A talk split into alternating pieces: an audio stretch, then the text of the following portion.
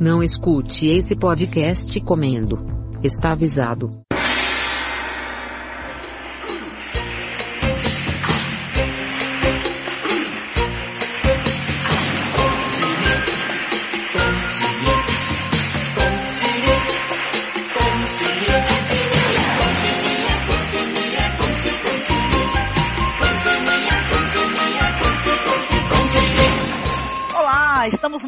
Aqui para gravar o nosso podcast especial de Halloween, passeando pelo mundo. E dessa vez vamos falar do cinema que vem da China. Sim, a China.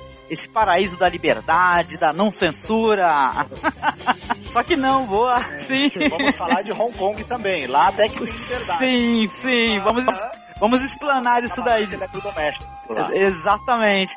E para esse bate-papo eu trouxe o nosso amigo Douglas Freak lá do Pod Trash. Tudo bem, Douglas? Tudo e. Alôs combina com bolinho de carne humana, não é? Humana. Horror.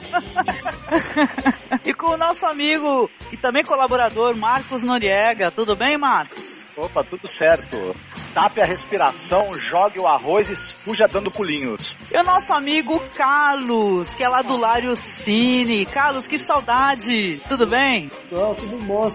Uma satisfação falar de cinema oriental aí com vocês, com mestres aí do cinema underground. Maneiro. Ó, imagina, você é um dos mestres. Você veio aqui justamente para poder preencher essa lacuna. É, que isso. Ô, meu amigo. Pai do, horror. Falei. Ó, pro ouvinte que não sabe, né? Deixa eu falar. Pro ouvinte que não sabe, o Carlos já participou no podcast com a gente. Você procura lá o nosso especial sobre cinema de terror espanhol.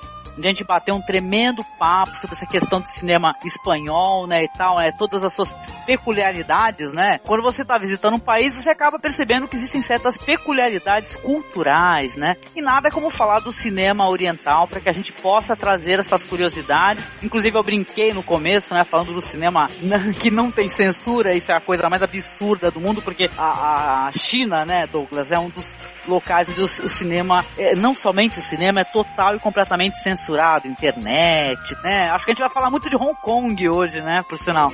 E, e- e outra questão, né? Quem conhece um pouquinho assim a cultura, o cinema oriental, tem uma diferença muito importante, né, para os filmes do Ocidente, né? No Ocidente a gente geralmente tem, para filme de terror, né, especificamente, a gente tem uma família nuclear, né? E aí são poucos personagens, né? E aí você acompanha aquele conflito daqueles pouquíssimos personagens. Agora, sei lá, se a gente pegar a Índia, a China, o Japão, né, outros lugares do Oriente, a tendência é ter uma quantidade enorme de personagens, não só a família, mas as autoridades locais, né, os Uhum. personagens lá da vila, do prédio, da tribo, da cidade, né, e mostrar o local, a cultura respirando no filme. Né, isso, isso, é, os clãs, né, que são importantes, hein, né, a gente fica no dia a dia daquela sociedade. É uma coisa até interessante que é, Hong Kong é uma indústria de cinema muito grande, muito poderosa, a terceira maior do mundo, terceira maior indústria de cinema do mundo, né? E eles fazem coproduções, muito, muitas coproduções com o Japão, com Taiwan, com a Tailândia e, e muitos desses filmes, é, e curiosamente, você tem tipo o bruxo ali do- da, da religião japonesa versus Uhum. Bruxo da religião Sim. taiwanesa, porque, porque como são coproduções, esses, filmes são distribuídos em, em toda a Ásia, você tem que ter aspectos das várias culturas e dos locais em que o filme vai passar. Isso é muito bacana, gera uma coisa muito rica, né? E muito Ah, sim. divertida também, né? E, e- e a questão também, a gente fala, né? Ah, o Ocidente que começou essa história de globalização, mas claro que não. Se a gente estudar a história do budismo, né, que começou na Índia, mas ele se expandiu para toda aquela região da Ásia, né? O, o- a gente tem para essas histórias de filme de terror, né? Lembrando que são culturas milenares, né? China, Sim, né? Índia, são, são culturas extremamente antigas, com séculos de lendas, de mitos, de tradições, romances ante- anteriores até que países do Ocidente, né? Os mitos são mais antigos do que a existência de, de alguns países mais modernos, né? São histórias milenares e, e o próprio budismo mesmo que vai se expandir, você tem nessa globalização, né? Nesses filmes, o, o monge taoísta que encontra o monge budista lá da Tailândia, que encontra lá no Nepal, né, uma verdadeira globalização religiosa, né, enfrentando né, bruxos, enfrentando monges é, é, de, de, determinadas tradições budistas antiquíssimas, né? São sociedades riquíssimas, são sociedades complexas, né? Que, claro, para dar conta de organizar, sei lá, uma multidão de uma população gigantesca como na China, né? Você, você precisa hierarquizar a sociedade, você tem uma, uma sociedade muito conservadora, muito rígida, uhum. uma burocracia extremamente eficiente, né? As, é, assim, voltada para aquela questão dos clãs, das dinastias ancestrais, para tentar manter a coesão e a identidade nacional. E para manter a identidade nacional, você apela por quê? A, a gente fala de nacionalismo, a gente tem que falar claro, de folclore. E o folclore, Sim. né, o apelo popular, que é passado de geração em geração, através de fábula, de tradição oral, dos romances antigos, né, do teatro, do circo. A gente vai ter o começo do cinema no século XX, muito ligado na China, né, na Índia também, mas na China, a questão do circo, do teatro. Né, e, no, e já pro meados do século XX, você vai ter o cinema como expansão da cultura, né, no, no Oriente, né, você não tem não vai ter, claro, é, até hoje, né? Você não tem em cada lar chinês, você não pode ter três, quatro televisores. Você não pode, né? Não, não, não é a sociedade uhum. de consumo como nos Estados Unidos. Televisor em cada cômodo, né? É, não pode. Ele é massificação cultural e principalmente da população muito pobre, né? Que queria ver na China, né? Aquelas histórias de guerreiros, de príncipes, de princesas, divindades que caminham sobre a terra, né? E o preço do ingresso é, era bem acessível, né? E hoje o mercado chinês é um dos maiores do mundo. Tanto que os, os blockbusters hoje, né, de Hollywood, eles ficam lá se preocupando em mostrar Hong Kong, Sim. Eu até queria, aproveitando que você trouxe esse, esse gancho, até pra gente trazer a, a discussão de uma questão que é muito é, falada na internet, né? Os filmes que estão para estrear. Um exemplo, né, disso que você falou. É o Doutor Estranho mesmo, que tá pra estrear, tem um personagem que ele seria, no original, seria um que seria no Tibete. Só que existe uma questão política, né, da, da entre o Tibete e a China China e para que Hollywood possa ter lá o seu quinhão, né, de, de, de, dinheiro vindo da China, eles não podem confrontar, né? O filme ele tem que dar uma maneira de ser liberado lá também, né?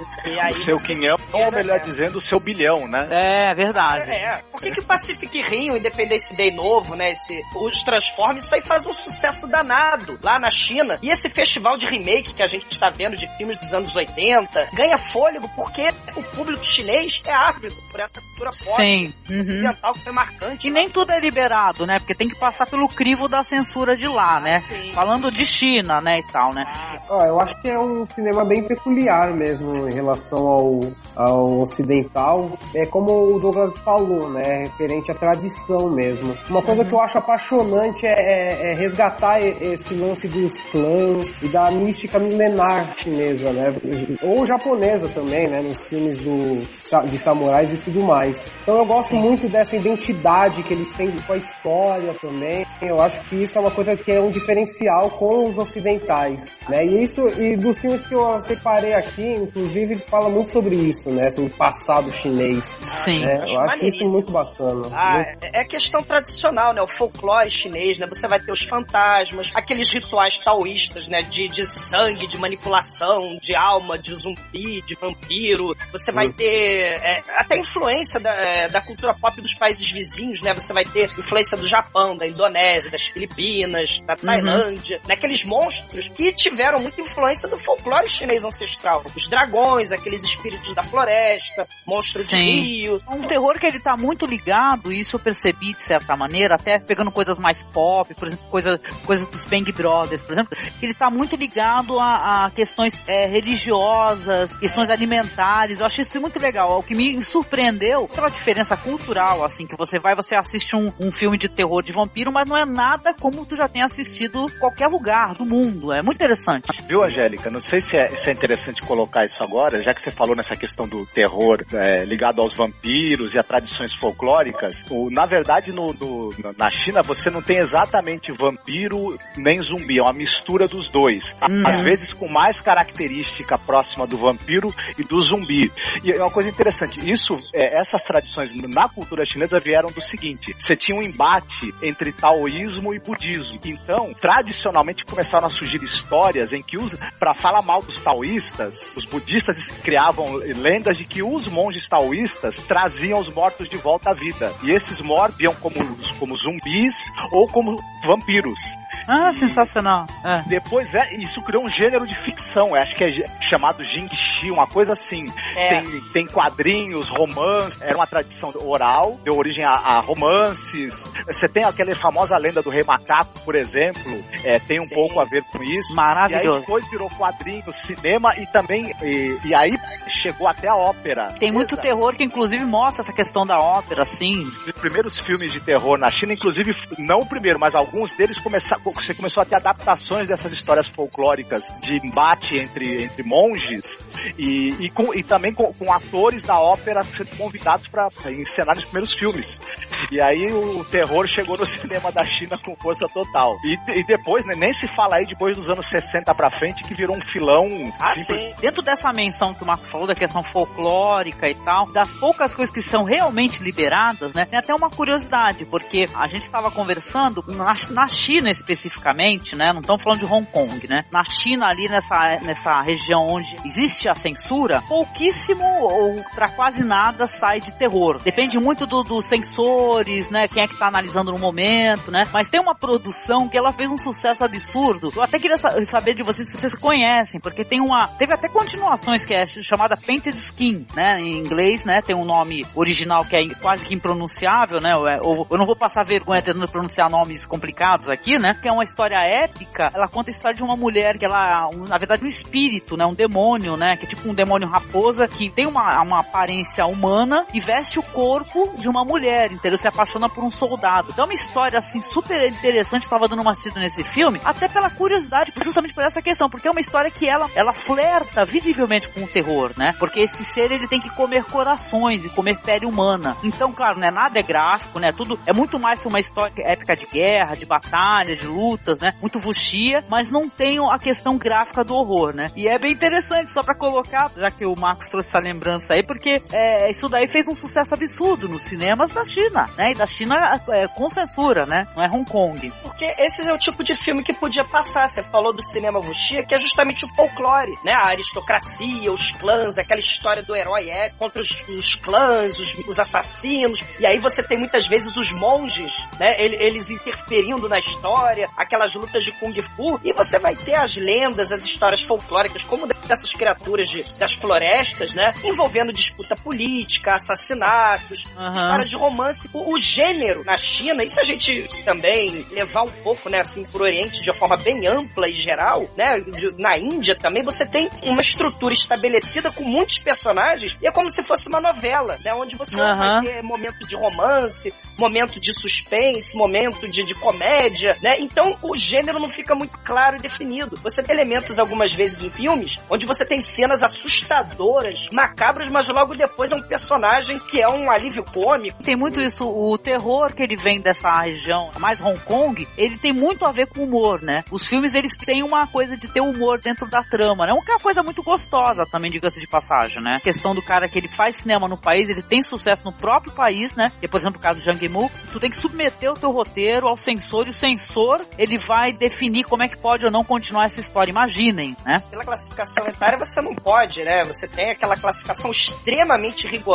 né? Na, na China, se você aquela classificação 3, os filmes realmente escabrosos, que com cenas de sexo, cenas de violência explícita, sangue, né? Jorrando na tela, cenas, né? Bem polêmicas e, pra, e tabus, né, para a sociedade. Então, é esses tipos de filme, eu vou trazer alguns, né, para discussão hoje, né, nossa recomendação. É uma classificação bem polêmica que começou no final dos anos 80, né, em 88 mais ou menos, né, porque você já tinha lá nos anos 80 aquela. Você já vai ter o sucesso da- do VHS, Hollywood, né? Então você vai ter um enxame de filmes policiais, você vai ter aquele sucesso do Desejo de Matar. Aí você começa aquele monte de filme de violência slasher, com suspense, erotismo, cenas de estupro, né? E aí você tem, assim, aqu- aquelas cenas bem escabrosas mesmo. E claro, alguns misturando humor no meio dessa coisa toda. É muito confuso, né? Mas, mas assim, é muito interessante. Porque nessa época você vai ter o John Woo, você vai ter o Jack Chan, que viraram na exportação pra, pra Aham. Ocidente. Você vai ter,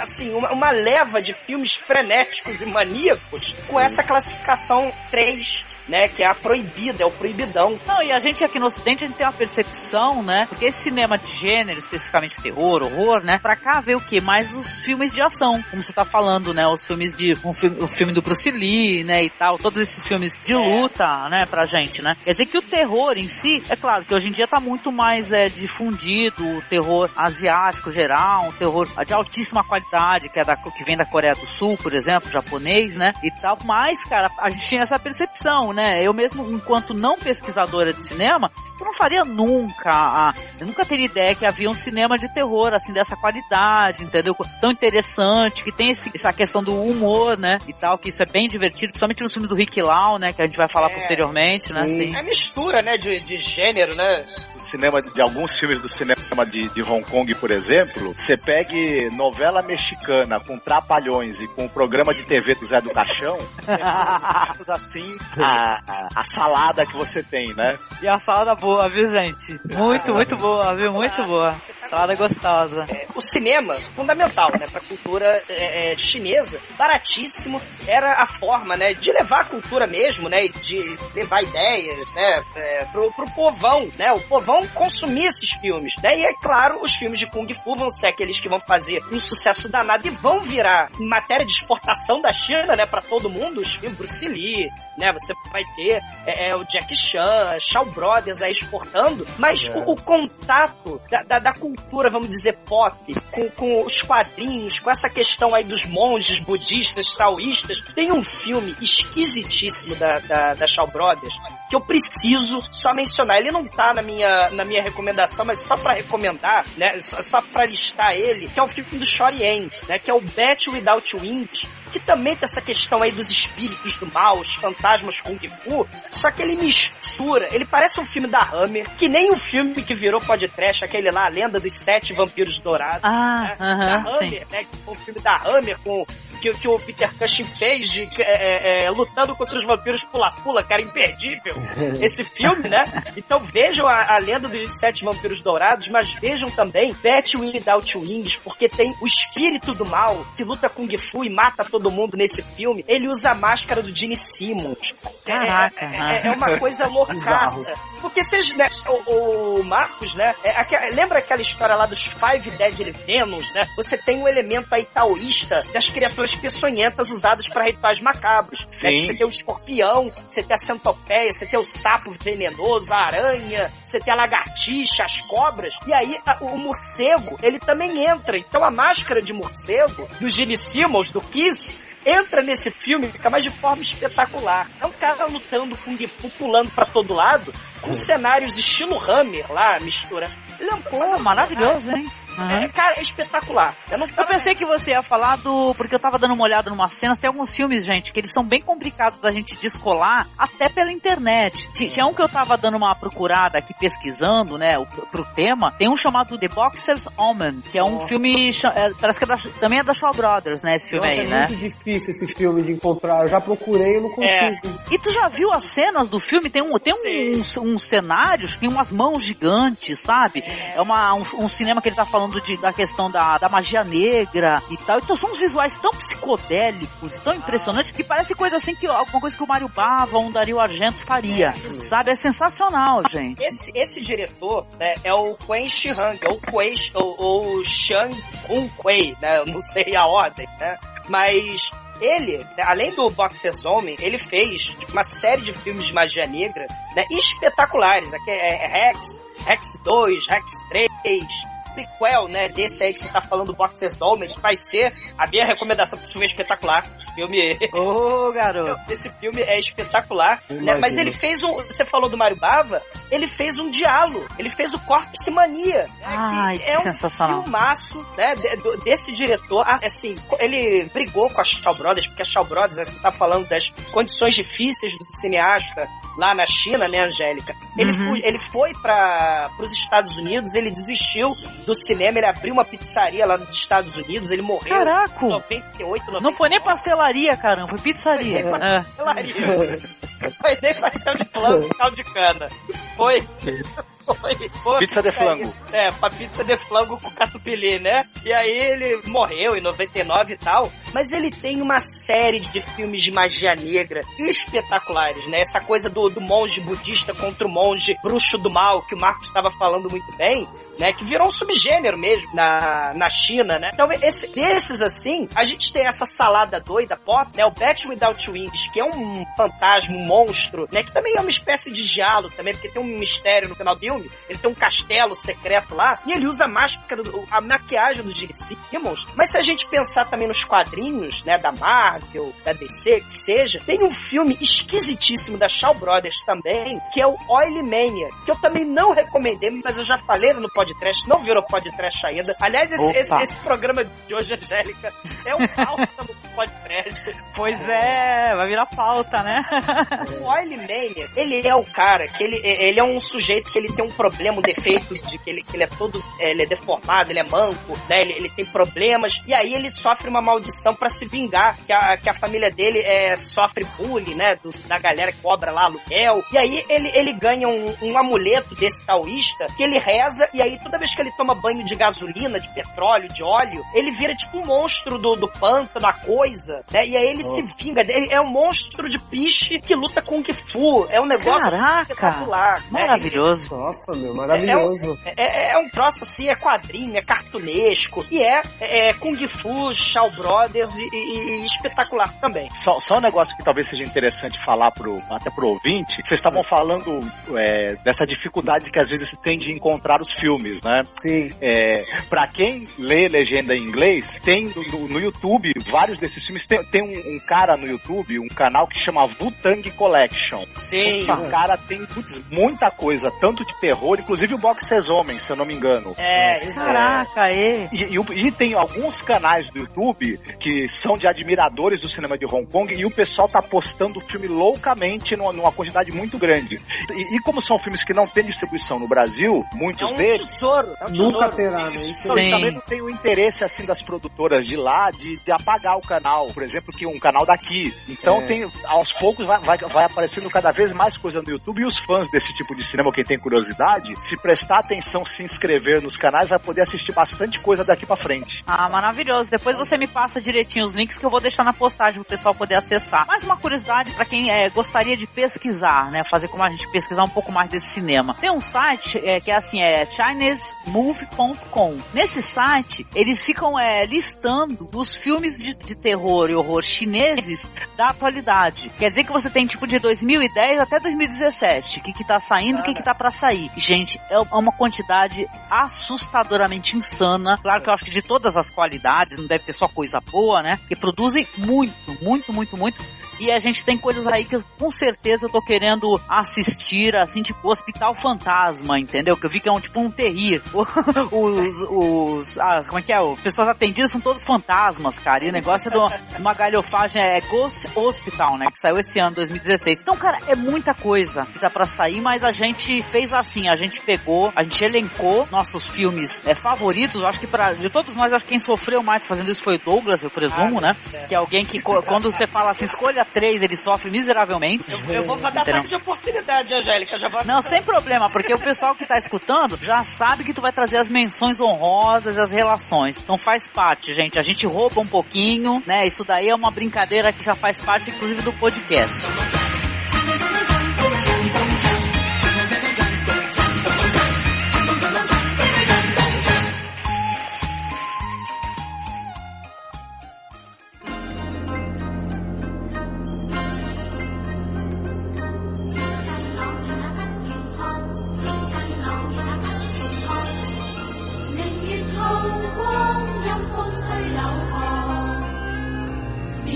貴的哀樂。誰人願愛淒厲鬼新娘？陪伴女鬼，深宵偷。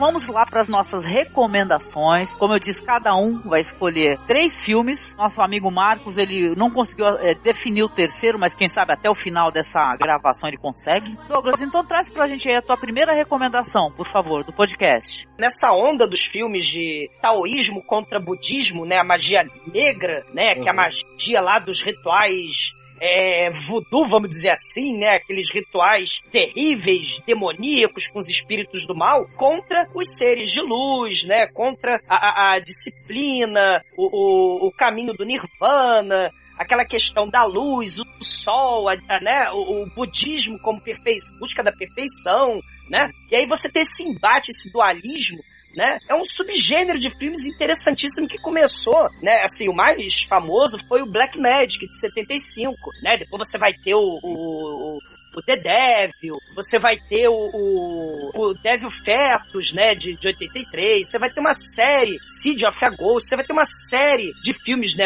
Black Magic com o If Buddha, e etc. São vários filmes, são, é um subgênero riquíssimo, gigantesco, né? Onde eles vão usar, vão fazer a dicotomia do bem contra o mal, né? Geralmente a magia é bem detalhada nos rituais que a gente vai ver, né, de, de magia negra, você tem é, é, morte é, de verdade de, de, animais em frente às câmeras durante a filmagem, uhum. você vai ter é, é, vômito, sangue, leite materno. Escatologia, né? Escatologia, exatamente, a escatologia no mau gosto extremo, né? animais mortos em frente à câmera, né? É o festival do vômito, né? Exemplos, né? A gente tem o, o Devil Fetus, né? Que a moça vai vomitar verme, né? O, o Centípede Horror, que é, é, o festival de lacraia, de centopeia, sendo é. vomitada, né? O Misk Zimbali, que é um filme da Indonésia. É, esse, né? esse é impagável. É impagável, virou podcast, né? A, a, a é vampira, o superpoder, né? De, de,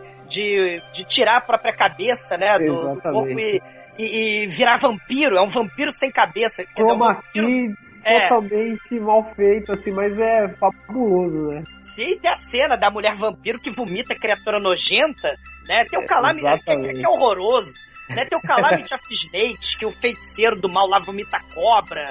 Né? É. É, esse, o Red Spell, Spells Red, né, que são uhum. os escorpiões do mal, que tem gente comendo galinha viva, gente coberta por escorpiões, eu vou recomendar o que eu considerei um dos mais bizarros, que é o Boxers Homem, né?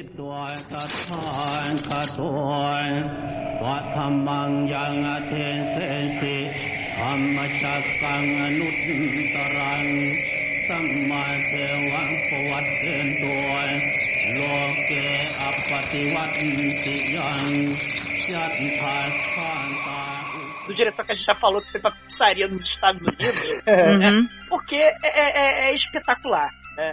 O, o, o filme, ele é uma história épica, uma continuação do Gu, que é de 81, do mesmo diretor, Kuei Shihang. Esse, esse filme conta a história de um lutador de boxe cujo irmão é, quebra o pescoço, né? Lutador de boxe tailandês lá, roubou, né? Bateu nele pelas costas, é uma espécie de boloyang de pobre. É uma espécie de comitê, o grande dragão branco ali, né? E, e, e, e aí o irmão dele quebra o pescoço e ele é um lutador de boxe extremamente famoso. Só que ele quer vingança e ele vai pra Tailândia e começa, né, a querer brigar com esse Boloyang lá da Tailândia. E ele começa a ter sonhos e premonições e, e, coisas macabras assim nos sonhos dele, né? Ele começa a ter contato com, com, com uma visão de um monge budista muito poderoso que derrota esses magos, esses bruxos feiticeiros do mal, né? E aí tem uma cena fantástica do primeiro filme, né, do Gu, que a gente mostra, né, no, no melhor estilo Cronenberg do body horror, né, o papel uhum. machê na, na cara do do sujeito sendo exorcizado, e os balões, as bexigas, sendo estouradas como se fosse a pele borbulhando, né? Como se a pessoa estivesse soprando bexiga uhum. e a uhum. pele do cara vai borbulhando. E aí, esse, é maravilhoso. Pois é, o, o, o, bruxo do mal, né? Ele é exorcizado e aí é, é, ele vira um morceguinho, né? Que é aprisionado pelo monge iluminado. É assim, é um negócio espetacular, porque tem uma, uma, uma cena onde esse, esse morceguinho, ele é destruído ao som da, da, da justiça do martelo lá do, do monge budista, e aí você tem assim, tipo cenário Mario Baba, uhum. uma iluminação espetacular. E aí tem um, uma espécie de antigo espírito demônio do mal, meio Munha. Ele acorda, ele tem um, um, uns altares que são umas mãos, pilares. Lindo. E cada, e cada pilar tem um rato, tem um morcego, um escorpião, uma aranha, né? Aquelas criaturas peçonhentas, né? Da escatologia, né? Do mal. E aí ele tenta conclamar o morceguinho, ele faz um ritual horroroso, ele pega um esqueleto, pega a cabeça humana, né? Cozinha na panela os miolos, né? Com, com, com, com, veneno de serpente, dá pra aranha beber. É, assim, é um, é um ritual horroroso. O morceguinho acaba criando vida lá no templo budista, né? parece um Pikachuzinho esquelético. é, é, assim, é uma mistura de humor com horror, né? E, a gente acaba vendo, né? A, a, marreta lá da justiça lá dos monges, né? Na cabeça do pobre morceguinho. E assim, é uma espécie de batalha épica ao longo de reencarnações e gerações. Tem um monge do mal, né? Que luta contra a encarnação do fundador do budismo, né? No Nepal, na China, Olha só. Você teve um peregrino que saiu da Índia, ele fundou o, o budismo na, no Nepal e espalhou o budismo para a China, né? Então é uma luta ancestral. E aí tem a cena, né, que esse bruxo, ele invade lá o templo Shaolin, né? E ele faz uma maldição e cega esse monge. E aí a gente tem esse flashback todo e a gente descobre que o pobre do boxeador, que teve o irmão paraplégico, né? Ele é, na verdade, a reencarnação do irmão gêmeo desse monge. O que acontecer com, com o monge, né? Que ele fica amaldiçoado, pode acontecer com ele. Então eles estão ligados por esse elo bizarro, né? É a profecia do boxeador, é The Boxer's Homem. Sensacional. E, uhum. e ele fala: Não, não acredito nessas coisas, eu sou o cara assim da mulherengo, eu bebo, eu fumo, eu jogo, etc. E ele não acredita nada disso, ele vira as costas pros monges que avisam ele, né? Que explicam sobre isso tudo, né? Ele até vê o, o a urna né, ancestral, onde está o corpo mumificado, preservado do monge. Né? E o monge, em espírito, fala para ele: quando o meu corpo apodrecer e virar cinzas, você vai morrer também. Ele não acredita nada, mas aí, como é clássico nesses filmes escatológicos, ele vomita uma enguia. Caraca!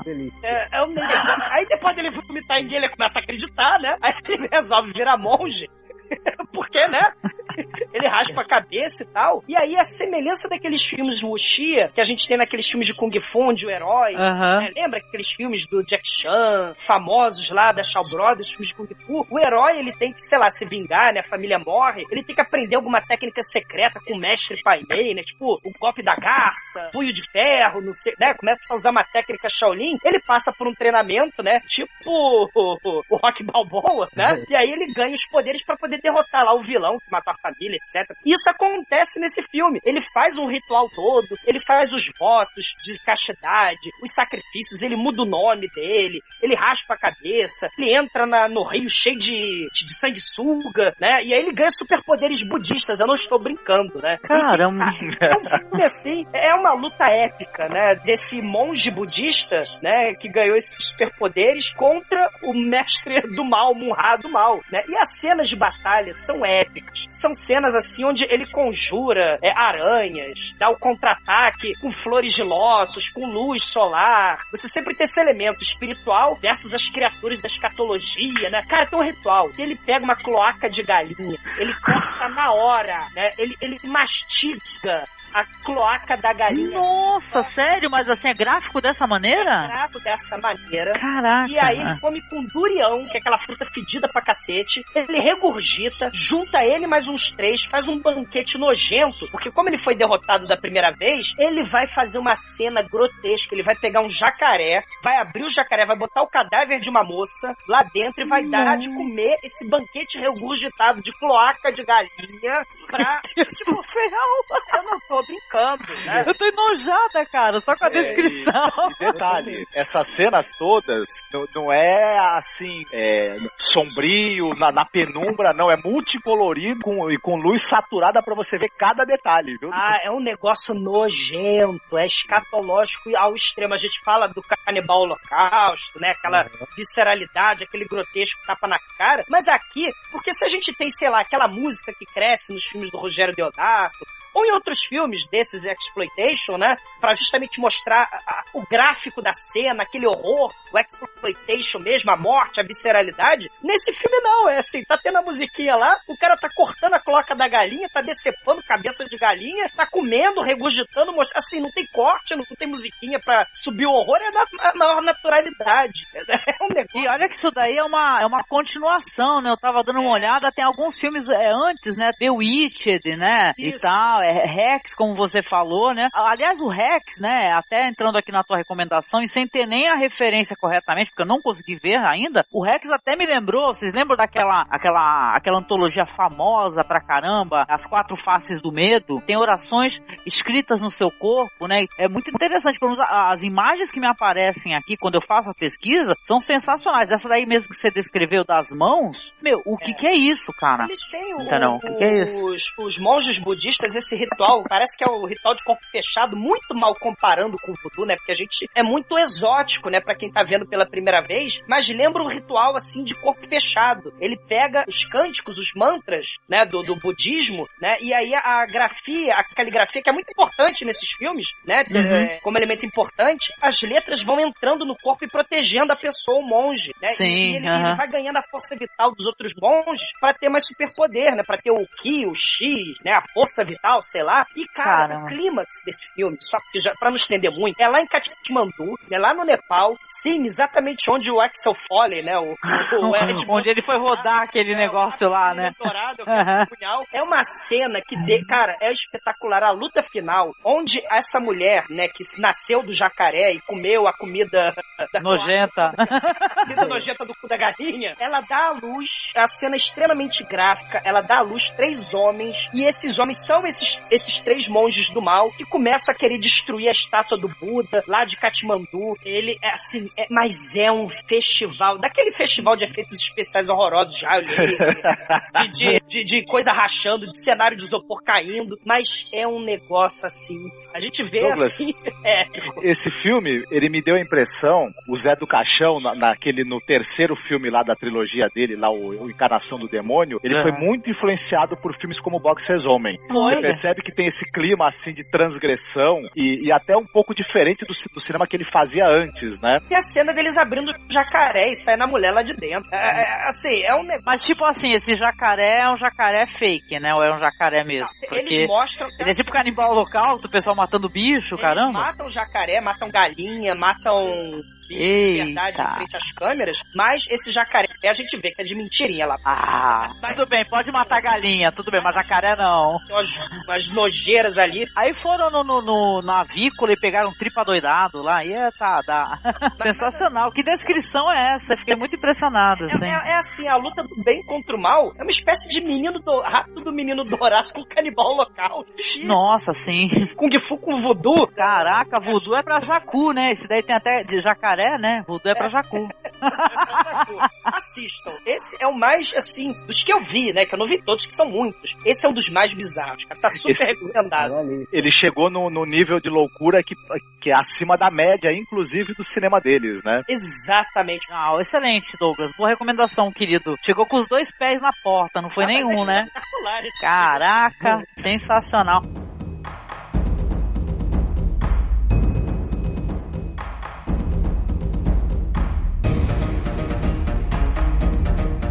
Eu vou chamar agora então para recomendação nosso amigo Carlos. E aí, Carlos, o que, que tu vai recomendar aqui pra gente? Bom, eu vou, vou recomendar um filme meio obscuro assim, que é o, o The Mighty Packing Man.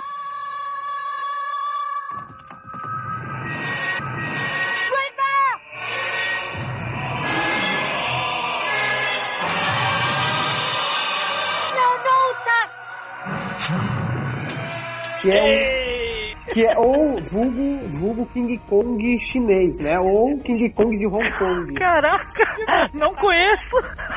Esse é, eu... filme é, é demais. Carlos, é muito... tá de parabéns. É muito bom esse filme. Eu assisti recentemente, então é o, é o filme que tá fresco na minha mente aqui. E, bom, para começar, referente à pontuação que o Douglas fez no começo do, do nosso programa, é um filme que ele precisava se adaptar ao mercado oriental, né? Então é um legítimo kaiju, que é um subgênero japonês.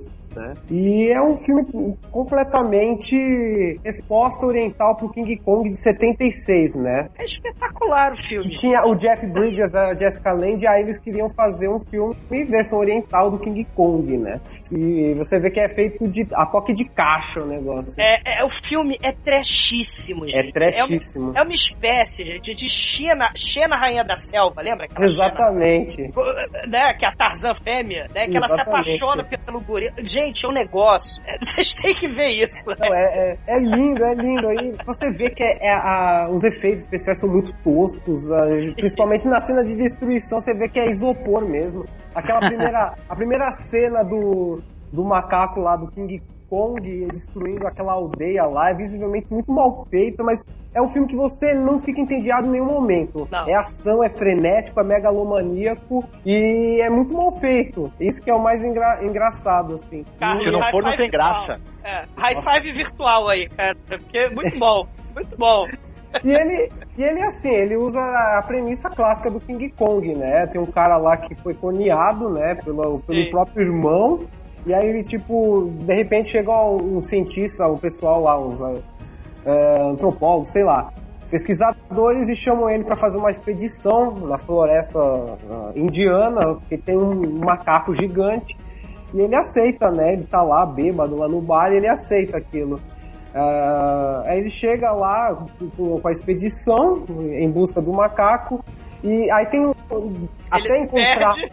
É, ele se perde mas nesse meio tem tipo é, um embate com, com as feras tem tipo uma cena com um tigre que é o que aparece tipo um cara um dublê visivelmente ali lutando com um tigre um bagulho totalmente sem noção tem também cena com uma, uma manada de elefante que, a, que atinge uma aldeia, têm que matar os elefantes, assim, também muito, muito mal feito. Até que ele se perde, né? Ele se perde do grupo, o grupo abandona ele, o, o nosso protagonista, e aí ele, ele se encontra com a tal da Tarzanete. Eu, eu vi essa, isso daqui na internet, essa definição, Tarzanete, que é uma, uma loira de olho azul, que é o, é o Tarzan, uma mulher que foi perdida na floresta, e ela tem essa. Ela foi criada por esse King Kong. E é sensacional, porque aí eles se apaixonam, enfim. O clímax do filme, o, o exército que tá lutando contra o King Kong chinês, ele taca fogo no saco do King Kong do mais Exatamente. chinês.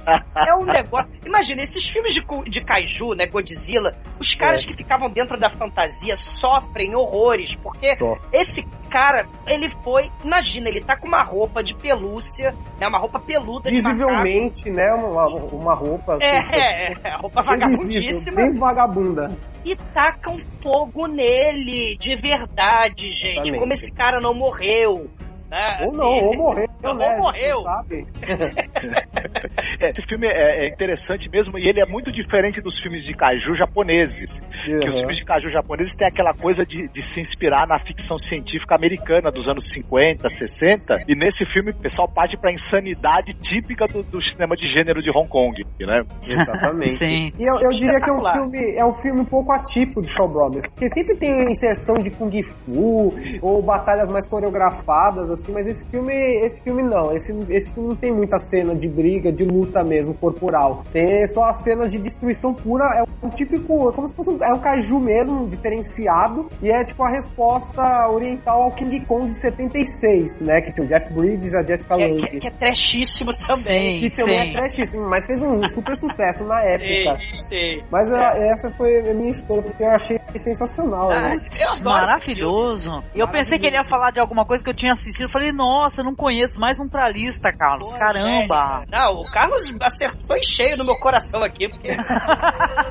lá no podcast a gente tem aquela sessão churume, que a gente faz uma lista de filmes, né? Então, é, teve um churume que a gente fez fantasias toscas, né? E esse foi a minha escolha pro churume. Só que os ouvintes canalhas de lá do podcast ignoraram. E não sabe o tesouro que é Mighty Pac-Man. O filme, o filme é. abraço, Carlos. Não, que é isso. Não, o filme é, é, é, é muito divertido, é ruim do começo ao fim, mas é muito divertido. Eu queria até que continuasse, o filme tem 80 minutos, queria que continuasse. E o pior, você torce, você, tipo, você torce mesmo pra, pra mocinha, pro, pro protagonista, é incrível, meu. É muito O bom. olho de peixe morto da fantasia horrorosa Nossa, do é gorila, muito né? ruim. O olho de vidro dele. É, cara, é tudo, É tudo muito ruim, mas extremamente divertido, gente. Extremamente divertido. Essa é a minha recomendação, minha primeira recomendação aí. A tua descrição foi sensacional, cara. sensacional, pelo amor de Deus. Eu acho que a gente vai embarcar um pouco na trecheira aqui também. Ah, Está ótimo, né, cara? Muito é bom. Trecheira, esse é trecheiro mesmo. Adoro, cara. Adoro esses filmes aí que tu vê claramente que é isopor caindo, sabe? É uma maravilha, cara. Muito bom.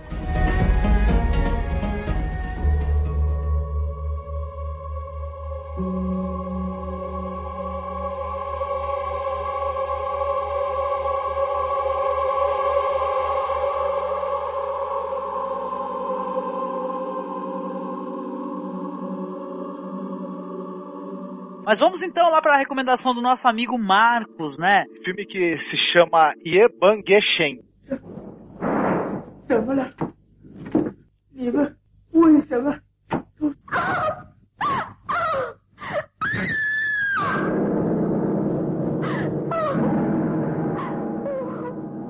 Ele é reputado como o primeiro filme de terror produzido na China. Olha. E é um filme de 37, e, e é interessante assim que eu tava dando uma pesquisada, e esse filme, ele era desconhecido aqui no Ocidente até o perto do final dos anos 90. Teve um, alguns festivais de cinema chinês exibidos na França. E, então, teve uma mostra paralela e, e um festival de Cannes de 98 esse filme acabou sendo exibido no, no, nessa mostra e chamou muita atenção por conta dele ser, dele ser um filme de terror, é, é o único talvez na, nessa época em que ele foi feito na China, primeiro filme de terror, ele é uma releitura do Fantasma da Ópera. Ele, o nome em inglês é Song at Midnight, e é, é com esse nome que você pode encontrá-lo também no YouTube para quem quiser assistir. Ele tem várias postagens no YouTube com legenda, enfim. Basicamente é uma releitura do Fantasma da Ópera. É, só que aí, no caso, você tem um, uma ópera tradicional chinesa, eles vão ensaiar no local, tem um sujeito que foi um, um cantor de ópera, que ele tá com o rosto deformado porque jogaram ácido nele, é bem a história, e só que ele, em vez de assustar o pessoal, ele acaba simpatizando com um dos membros do grupo que tá com dificuldade para desenvolver os números musicais. Ele fica nos bastidores, quando o cara tá ensaiando sozinho, ele começa a falar com o cara e ajudar o cara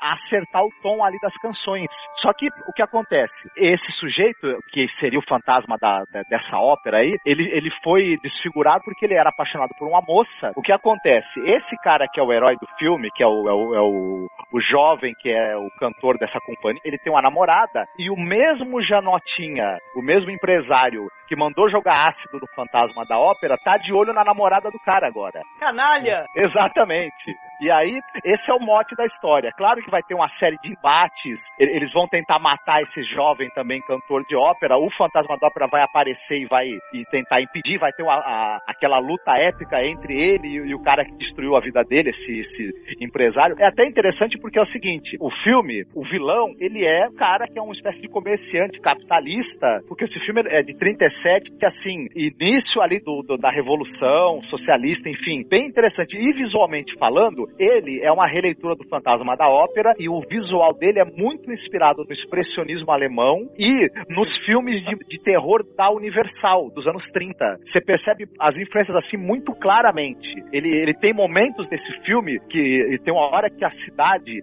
vai perseguir esse fantasma da ópera, esse cara que é deformado, ele vai se esconder numa, numa, numa casa abandonada e o pessoal toca fogo na casa. É muito parecido com a da cena final do Frankenstein, do James Olha, Whale. Que bacana. E, e, e é o elemento teatral, né? Você falou, musical, né? É um filme bem teatral, né? Isso, é... tem muitas canções e, inclusive, o, os atores são, vários deles vieram, inclusive, do, do da, da ópera, do, do teatro lá. Uhum. Até é interessante você perceber que alguns deles, é, eles têm até uma falta de traquejo ali diante da câmera, porque eles estão acostumados a estar no palco. É Olha até só. curioso. Mas o filme funciona muito bem. E a maquiagem do fantasma é muito interessante também. Ela é uma maquiagem bem, bem bacana, eu acho, para um filme da época. Ela lembra um pouco, só que eu acho ela até mais bem feita. A, a maquiagem do Frankenstein da Hammer. Uhum. É aquela Esse... cara assim, toda deformada. Ele é bem deformado e parece que a cara dele tá derretendo por conta do ácido. Esse filme é de 37, né? Isso. Qual, qual é a duração dele? Dois, porque, porque em 31, mais ou menos, né, você vai ter um filme de 27 horas da China. De Caraca, meu! 27 Ah. horas. É o Burning of the Red Lotus Temple, que é um filme wuxia, né? Wuxia, aquele do, das dinastias disputando, né? E, e é um filme mudo, né? De 27 horas, que foi um sucesso estrondoso. Caraca, ainda foi sucesso estrondoso, Como cara! eles É, não tinha isso? televisão, né? Não tinha televisão Ah, na época. ah. Era- era- Mas tinha, depois de 13 horas e meia, tinha um intervalo pra ir no banheiro. Ah, tá. Você voltava e, e continuava. Chinese Torture Chamber aí, né? Porque é, câmera de tortura. Porra, menção honrosíssima, né? É maravilhoso esse filme. 13 horas sem, sem banheiro. É tortura.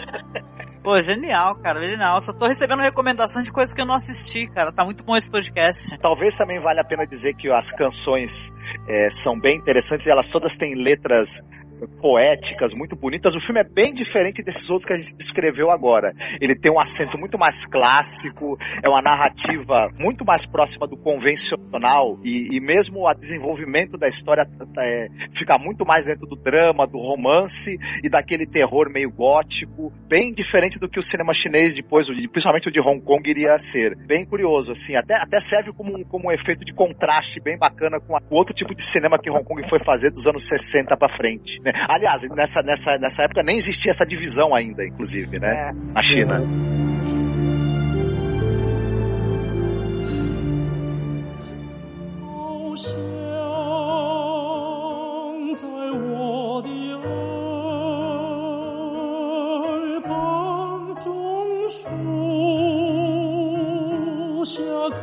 声扬，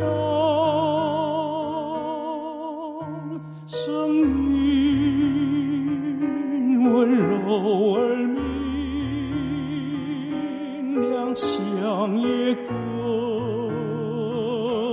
Então vamos lá, né? Minha vez de recomendar aqui. E eu vou começar muito bem, roubando bastante, né? A ideia é, são três recomendações, mas eu vou fazer recomendação de dois segmentos é, que estão distribuídos em duas antologias, né? Eu assisti alguns anos atrás, enquanto eu tinha TV a cabo, no Max Prime, né? A gente tinha esse canal. Uma antologia chamada Três Extremos. Eu, na época, eu lembro que eu fiquei muito fascinada, né? Assistindo essa antologia. E, é claro, depois a gente vai pesquisando muito mais. E eu acabei descobrindo que essa, na verdade, foi uma continuação de uma outra antologia, né? Porque já tinha existido, que seria, o nome, na verdade, é Três, né? Depois o pessoal tá chamando de Três Extremos 2, o que é, é estranho, não tem nada a ver, porque, na verdade, um é de 2002 e a outra já é mais pra frente, não é? É de 2004. Então, na verdade, veio primeiramente essa antologia Three, né? Por aí. Mas o pessoal localiza como é, Três Extremos 2. Nessa antologia, essa primeira antologia, tem é, alguns diretores muito interessantes aí que eu curti demais, assim. Descobri, por exemplo, que esse Peter Rossum Chan, ele é um cara que é produtor de filmes muito famosos e tal. Filmes legais pra caramba. E o segmento dele, especificamente, nessa primeira antologia, que é o Three, que é de 2002, é o segmento chamado Going Home, né? Seria Retorno pra Casa, Volte pra Casa. Um dos melhores eh, segmentos que eu já vi de terror assim, porque ele, ele tem um apelo muito dramático, né? Eu não vou revelar aqui um spoiler final do que acontece, porque eu acho que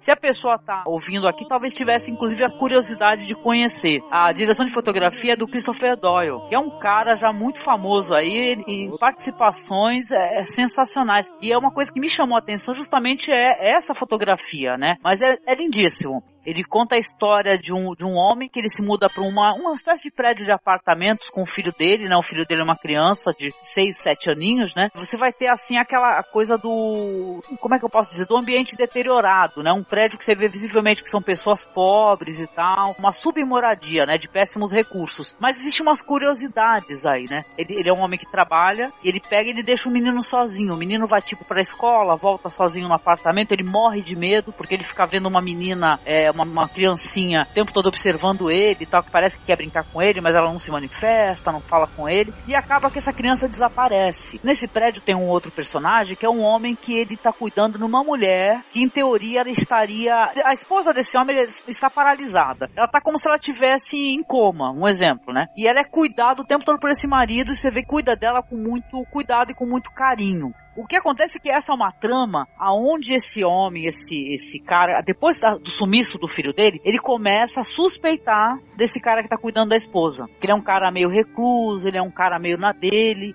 Ele resolve entrar no apartamento, ele descobre a real condição que está a mulher dele. E quando o outro percebe, percebe que ele viu, é, viu que ele estava fazendo com a esposa, vamos colocar assim, não é nada é, grotesco nesse sentido, e sim é mais numa questão de ser o cuidador, né? Mas ele descobre como é que tá essa esposa, ele começa a suspeitar dessa relação, e ele percebe que o cara vai denunciar e resolve prender o cara. Ou seja, o cara que não encontrou o filho dele ainda por cima ficou preso, né? Acabou sendo aprisionado no apartamento desse homem aí. Cara, é um segmento que tem um dos finais mais belos e trágicos que eu já vi. Né? Esse é o segmento aí que vem nessa primeira antologia, que é o Tree né? Que é maravilhosa, gente. Não tem, acho que, nomes famosíssimos, né? Apesar que tem um Takashi Miike, né? Pra...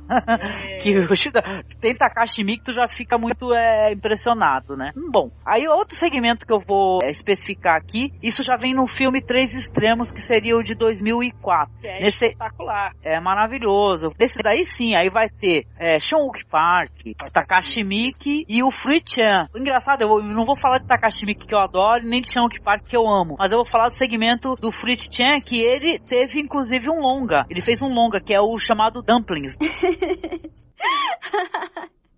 这个好漂亮，好难得。嗯，这是头胎，好营养啊！哎，看到没？世界上没有比这更营养的了。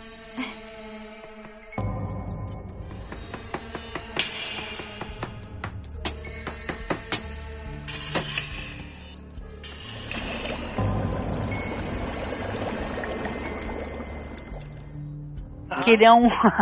ele é de uma bizarrice. Esse daí, ele realmente ele é, ele é graficamente interessante, porque ele conta a história de uma mulher, de uma ex-atriz, que ela tá envelhecendo e ela descobre que existe uma mulher que ela prepara uns bolinhos, né? Pra quem já foi ali na Liberdade em São Paulo, né? Já comeu aqueles guiosas, né? Aqueles guiosas cozidinhos, né? Aqueles bolinhos recheados de carne. Ela prepara um bolinho especial, aonde a pessoa comendo, a mulher comendo, ela vai, vai rejuvenescer. Não tem problema a gente uh, dar um pouquinho de spoiler, até porque tem uma relação curiosa, né?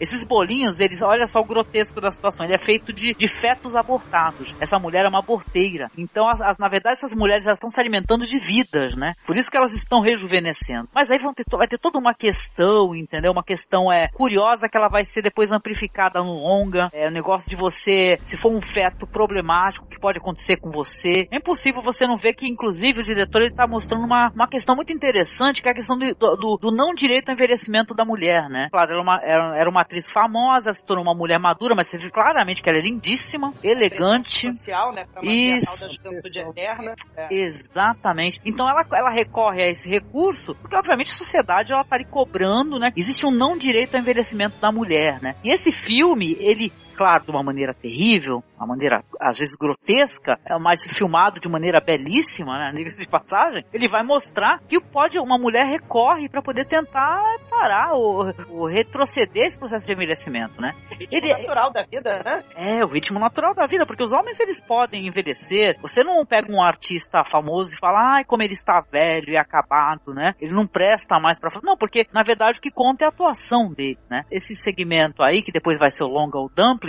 ele é excepcional. Ele vai contar essa história, vai ter todo esse desenrolar, vai ter personagens bizarros e maravilhosos, né? E na época quando eu assisti, que assisti primeiramente essa antologia em vez da outra, e ela me impressionou muito. O segmento do, do Sean Park é maravilhoso, o outro também, mas eu fiquei mais impressionada com esse, na verdade. Vocês chegaram a assistir esse daí? Não. Faz é tempo. Eu, eu assisti tanto o segmento quanto o longa. Não, e é interessante, muitas vezes quando você tem um curta-metragem ou um segmento de uma antologia, fazem um longa de depois em cima, muitas vezes sai uma porcaria, mas não uhum. é o caso desse. O longa é bem bacana, ele é tão bom quanto o, o curta, que aparece na antologia Três Extremos, ele desenvolve essa, as ideias que estão ali naquele curta, aprofunda essa coisa do terror e mantém uhum. um clima muito parecido, né? Ele segura a, a peteca durante a, a, a, metragem aí maior. Então vale a pena assistir os dois, na verdade. É muito interessante. Eu sou, eu sou muito fã de antologias, né? Quem escuta os podcasts de terror percebeu que eu tenho uma queda fortíssima pra antologia. Eu gosto de ver.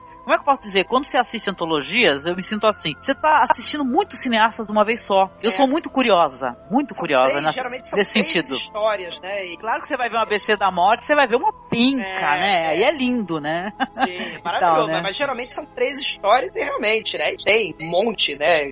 Muito bacanas, que vale a pena mesmo. E esse, a Show Park, Takashi Miike, né? O Fruit Chan é espetacular, né? É, tem até um segmento que é feito na Tailândia, vocês estavam falando essa questão do cinema, é, que ele é feito em Hong Kong, mas também tem coisas que são feitas na Tailândia, porque tem isso, tem um segmento específico que é do titereiro, que ele é sensacional, também é, é, conta, claro, uma lenda de origem tailandesa, né? Isso é bem legal, né? E É. tal, até andei recomendando por aí na net, aí o pessoal a poder ver. globalização, né? A globalização e o grotesco, que é um elemento muito caro pro, pro, pro terror chinês. A gente tem nesse, nesse filme, nesses filmes, por exemplo, de mais escatológicos e, e bem diretos, né? De, de magia negra, voodoo, né? A gente tem aquela escatologia, o vômito, o sangue, né? As tripas, mas nesse caso aí, né? De forma muito bem dirigida e, e- e o grotesco aí, né? Uhum. É, é, mostrando seu choque. Grandes atuações, né? As atrizes são muito É. interessantes, tanto a protagonista como a que vai ser a, a, a mulher pra qual ela vai recorrer, né? Pra fazer esses bolinhos, né? Que ela, que ela é ótima, é bem estereotipada, assim, aquela mulher que tá fazendo uma coisa errada, ela é super brincalhona, fica no telefone. Sim. Me lembrou muito aquele personagem da Fernanda Montenegro, sabe? Da Hora da Estrela. Maravilhoso, sim. Sim.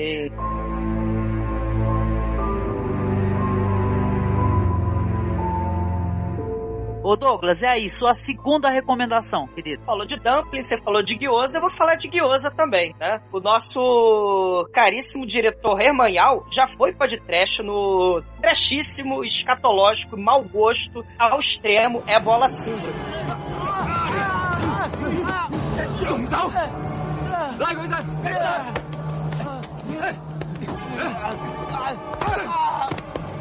走去边啊？啊？咩啊？翻大陸未啊？誒，跟我翻司法处倾完偈就俾啦。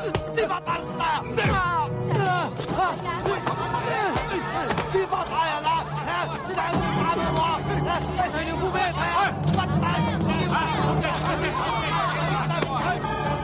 que é uma continuação dessa minha recomendação, né? Que é o The Eight Immortal Restaurant, Untold Story, que infelizmente é uma história real, né? Ele é um filme daquela categoria 3, né? Daquela categoria terrível, né? Onde você tem é, é, o escatológico, gore, a violência. Você tem o diretor Herman Yao com sua parceria com um ator que é fantástico. Você acredita que ele é um psicopata assassino, que é o, ator Anthony Wong, né? Eles vão fazer depois o Ebola Síndrome infame pra caramba, mas no Eight Mortal Restaurant, dentro de história, né? É uma história real, baseada numa história que aconteceu mais ou menos em 85. A polícia lá de Macau, ela vai investigar um tal de Anthony Wong, né? Eles querem saber o destino do antigo dono do restaurante, que esse Anthony Wong, né? Então a família inteira do, do dono do restaurante sumiu, né? E do nada aparece um monte de membros mutilados, mãos e pés, na beira da praia lá da cidade de Macau, né? Caraca. Então, assim, é um filme que mistura as coisas mais escabrosas e grotescas e com policiais alívios cômicos. Eles são quem vão dar o, o- tom cômico pro filme, né? Mas olha que coisa bizarra. Você tem no filme esses policiais alívios cômicos falando, da menina lá falando, vocês não gostam de mim, vocês só gostam da moça peituda que dá pro delegado chefão aqui, só porque eu não tenho peito. É desse nível. Eles estão mexendo pedaços de corpos, tirando impressão digital da mão de cadáver, né? Assim, certamente filmes de suspense no ocidente não vai misturar humor e horror dessa forma. Sim. Até pode ter humor negro, mas não é assim, casual. Você sabe, a história é extremamente previsível, mas o, o Anthony Wong, ele é uma espécie de imigrante ilegal lá de Hong Kong. Ele tá em Macau fugido, ele vai apagando as pistas, né, vai querendo,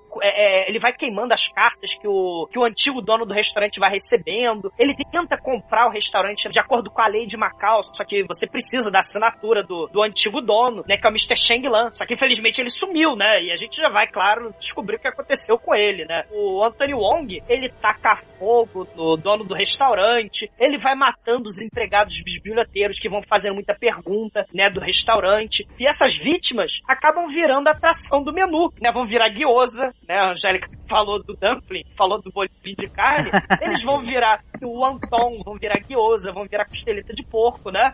a vigilância sanitária não ia gostar né, dessa história. Né? A vigilância sanitária não ia gostar das cenas extremamente gráficas, porque ele urina na própria mão para limpar o sangue das vítimas e depois ele vai trabalhar Nossa. na praça dos boiões. Ficou louco, maluco. A própria polícia come os bolinhos. E aí tem cenas dele comendo bolinho depois que você descobre que é de carne humana, é canibalismo involuntário, né? É, é, Aí eles vão investigando, os filhos das. São quatro meninas e um menino. Eles não vão mais pras aulas. Né? Então toda a família do Mr. Shang Lan virou bolinho, né? E você tem ensopado, né? Tudo de carne humana, é mãe, mulher, né? Os filhos, né? A polícia, apesar de engraçadinha, né? Ela vira canibais involuntários, né? E aí o Wong acaba sendo preso, né? E a polícia chinesa é igual à coreana, como mostrada naquele filme lá do John Bond, o Memories of a Murder, que eles dão voadora nos suspeitos, né? Toda hora.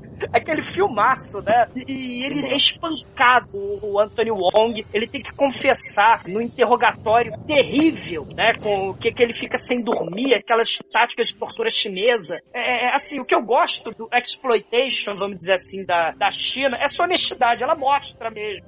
Né? Se, toda a galinha tem que ser destroçada e mastigada, eles vão mostrar. Atinge níveis extremos de, de mau gosto, com cena de morte de criancinha, né? As, as quatro meninas, um menininho. Vai ser a primeira parte, né? Que vai virar uma sequência depois de Ebola Síndrome, né? Que também é o mesmo diretor e o mesmo ator que vão ser, vai ser vetor de Ebola na China e Hong Kong. Ele vai matar também as pessoas e não vai servir vai servir hambúrguer. Vai Sim.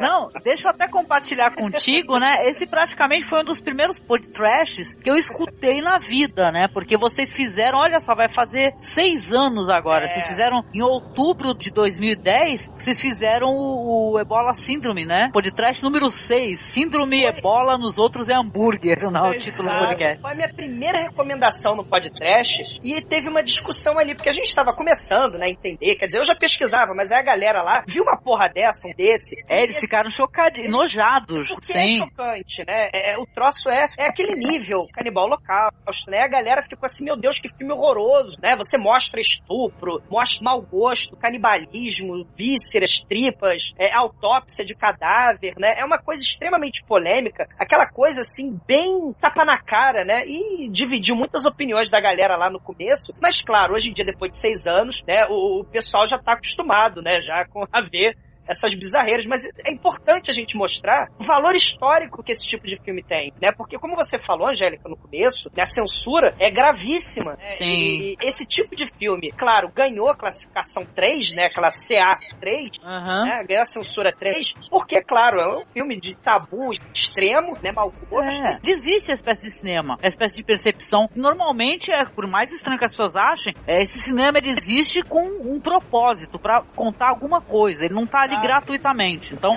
ele tá falando de. é, tá, a subversão ela existe pra poder criticar alguma coisa. Então, Exatamente. né, é uma questão de você ter, assistir com senso crítico. Não precisa gostar, mas ele tem que existir. Tem gente que acha que o filme não tem nem o direito de existir. É impressionante. E é entendeu? tapa na cara mesmo, Angélica. É como aqueles filmes que a gente citou no podcast lá de cinema espanhol, a gente falou do Nacho Cerdá, a gente falou da trilogia da morte do Nacho Cerdá. Então, essa espécie de cinema, ele existe pra levantar alguma questão, ele não existe gratuitamente, né? É, os Então. Japoneses gostam, né? O Guinea Pig, por exemplo. Sim. É extremo, extremo demais. É claro, não é pra todos os gostos? Não é. Não. Vamos supor assim, não é um filme que tu pode apresentar pra tua família no domingo à tarde? Não. Então agora é um filme que se você pesquisa cinema, você diz que é um cinéfilo, acho que a primeira coisa que você tem que tirar aí é o preconceito, né? Ah. Então, né? Se você assistir as coisas com preconceito, assista com senso crítico. E sem preconceito, de preferência, né? É uma experiência extrema de cinema, uma temática levada às últimas consequências e acaba criando uma espécie de subcategoria estética, inclusive. Então é muito interessante da pessoa poder conhecer quem se interessa por todos os aspectos que o cinema pode assumir, né?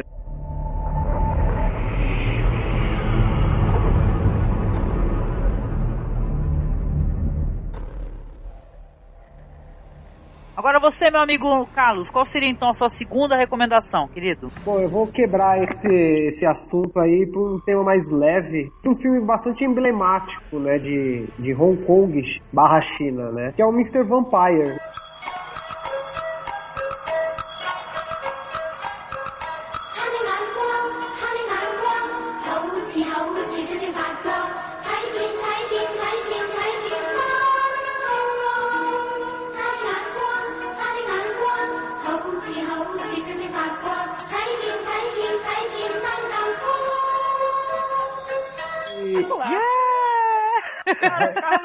parabéns, cara. Parabéns. Carlos. Carlos. Então, ele criou uma, uma franquia, né, digamos assim, uma nova onda no cinema chinês de filme de vampiro mesclado com filmes de Kung Fu. Esse foi o clássico do Rick Lau que eu escolhi, que é o que é uma mistura de Kung Fu, terror e comédia pastelão. Que é aquilo que a gente estava até conversando, né? Os, os orientais, eles têm muito de, de misturar humor até em temas sérios. Nesse caso é um filme de Kung Fu, de terror, mas tem bastante comédia pastelão. Inclusive eu considero esse filme muito como comédia também. Que é um clássico, né, do estúdio Golden Harvest, filho, digamos assim, do Shaw Brothers. Né, são os produtores do, do Shaw Brothers que saíram, ficaram desgostosos e saíram e criaram a Golden Harvest, né, que criaram filmes cultuados do Bruce Lee e o Jack Chan foi a estrela maior desse estúdio. Uhum. E o Mr. Vampire é, é, é uma, é uma- tem duas histórias, na verdade, paralelas. A história de dois aprendizes de um, de um padre taoísta, ó a religião aí de novo, Aham. que precisam lidar com fantasmas e com uma maldição é, envolvendo um vampiro. Um, um vampiro que, que, que se apodera lá do corpo do, velhinho lá e ataca o pessoal. E tem também uma segunda história, que é a história do fantasma. De um desses aprendizes, atrapalhado, ele se apaixona por, uma, por um espírito, por uma, por uma moça Sim, jovem, que é maravilhoso. uma fantasminha camarada, digamos assim. E aí o Ô, camaradíssima. é, e esse padre taoísta também vai tentar tirar essa maldição, né? Que não deixa de ser uma maldição, que ele tá sob o feitiço dela. E o filme é impagável, porque ele, ele funciona assim como humor, ele tem ótimas coreografias, né? De, de Kung Fu, como é o, o, é, o estilo da Golden Harvest, do filme de, de Kung Fu de Hong Kong, né? E eu acho esse filme divertidíssimo. E é um filme engraçado. Recomendo esse filme bastante. Putz, ô, Carlos, esse, daí, esse filme é maravilhoso, cara. Esse, eu não assisti a série, né? Porque eu acho que rendeu mais, sei lá, três ou quatro Eu é, acho que co- deu mais- continuações, né? São seis ao todo, engano. Caraca, olha Até isso. meados da década de 90. Vê só, né? Remakes, rendeu jogo de videogame, peça de teatro, né? O Mr. Vampire é um- uma grande estrela, né, do cinema de Hong Kong, né? E é interessante, eu participei, eu vou fazer o jabá, gente, eu participei de um podcast sobre o Mr. Vampire. Acho que foi um dos primeiros podcasts que eu participei, o primeiro podcast que eu participei, cara. Eu fiquei muito emocionada pra, pra poder falar desse filme. Esse filme é maravilhoso. Esse filme, ele tem uma coisa assim, tem uns animes, eu sou muito fã de anime também, né? E tal. E tem um que é chamado, se não me engano, é, é- acho que é Ghost Stories, né? Que conta as, as lendas, né? E terror do Japão, da China e tal. O segmento específico da moça, do cara que vai na casa, que ele vai co- encontrar essa mulher linda, maravilhosa, que ela quer Exatamente. Transar com ele, É. é uma lenda também muito famosa, se não me engano, uma lenda japonesa, né? Pra você ver como até os países, assim, é, eles têm uma, uma, uma certa similaridade à questão das lendas, né? Elas acabam parecendo um, um pouco umas com as outras. Cara, o Mr. Vampire é maravilhoso. As coreografias são maravilhosas. Tem cenas tétricas, é isso que é foda, porque a cena dos vampiros tem esse negócio, o vampiro ele só consegue te ver se você está respirando. Tem que prender a Exatamente, é, respiração. você prende a respiração. Isso. Dá até uma agonia quando eles começam a aprender a respiração, assim, e eles não vê. É bem interessante isso, essa É, premissa. é muito bem a feito. edição, acostumada a ver aqueles filmes de ação de Hollywood, onde, sei lá, tem o cara embaixo d'água, com 200 cortes, você perde a noção do tempo. É, um minuto são cinco minutos, né, e tal, você perde a noção. A estratégia de filme, o tipo de edição de filme, o take é longo. Então, assim, é diferente você assistir um filme assim, porque o suspense é maior, né? É, é, os cortes são menores, a edição justamente para mostrar a luta é em plano longo. Né? Então, a própria questão de prender a respiração em tempo real. Ou comer o Exatamente. cu da galinha, né, no outro. Você prende a respiração junto com os atores. Exato. Ah, Você fica com aquela angústia, né? Você fica com É. falta de ar com eles. Exato. É e muito é bom, muito bacana cara. você ter um filme que você fica angustiado, fica no suspense, você dá risada, você tem aquela adrenalina das cenas de luta e esse filme, o Mr. Vampire, ele funciona em todos esses sentidos. Ele é realmente, pra mim é um filme que vou te falar é impecável. E, e, e, Carlos, eu vou te falar, se eu, se eu pegar os filmes da minha vida que me deram o maior prazer em assistir, eu acho que o Mr. Vampire tá entre os cinco que eu, que eu mais gosto. Sim. É prazeroso demais. É muito Eu gosto muito desse negócio, gente, porque é uma questão cultural e isso é, é maravilhoso. O que você vai usar pra combater o vampiro tem relação com o alimento, com o sangue da galinha. É muito legal. Os Se efeitos especiais são maravilhosos. Não, são Se maravilhosos. existisse Knorr na China, eles iam fazer o tabletinho de sangue de galinha pra afastar vampiro. É, o arroz, o arroz grudento, né? E o legal é que a, a minha recomendação tem a ver com a, com a recomendação do, do Carlos, cara, mais pra frente. Isso é muito bom. É uma, uma recomendação maravilhosa, ouvinte. Se você não conhece, não digo nem pra você, vai. Se você quiser embarcar na brincadeira, assiste logo a série toda, né? Porque eu acho que essa daí, como ela fez sucesso, você consegue inclusive localizar. Mas se você quiser tirar um, um, um olha, uma hora e pouco de momentos onde você vai dar risada alto pra caramba, é assistir o Mr. Vampire, gente, que é, é, é simplesmente maravilhoso. Todos os segmentos, segmentos, até inclusive essa questão social, porque você vê que é, tem uma outra personagem mais pra frente que ela já é, não tá, ela tá se ocidentalizando, né? O pessoal que já é mais elegante, restaurante. É, eles tomam café, eles vão tomar café amargo, ele não entende aquilo. É muito engraçado isso. Viu? E dando um ataque de oportunidade que eu adoro, Mr. Vampire, assistam também o filme que foi dirigido, estrelado, roteirizado pelo gordinho karateca mais ágil olímpico do planeta, Aham. que é o Samorang, que é o. Countess of the Spook Kind, que é um negócio assim também, vampiro pula-pula, Uh, é, genial. monges taoístas também. É, vejam, também virou uma, uma série, vários Sim, filmes virou uma também. franquia. aham. É, assim, também é, é na pegada do Mr. Vampire, o Spook Encounters ou Encounters of the Spook Kind, ou Guida Gui, meu chinês maravilhoso. Parece nome de comida, né? Você chega lá na Liberdade, Guida Gui, dá aí um, É. um- duas porções.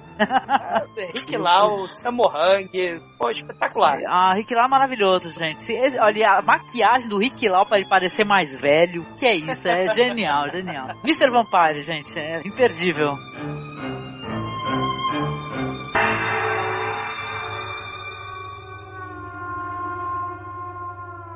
Marcos, então dá a sua recomendação aí, querido. O filme de 82 ele se chama Vu Gongju, mas em inglês o título é Centipede Horror.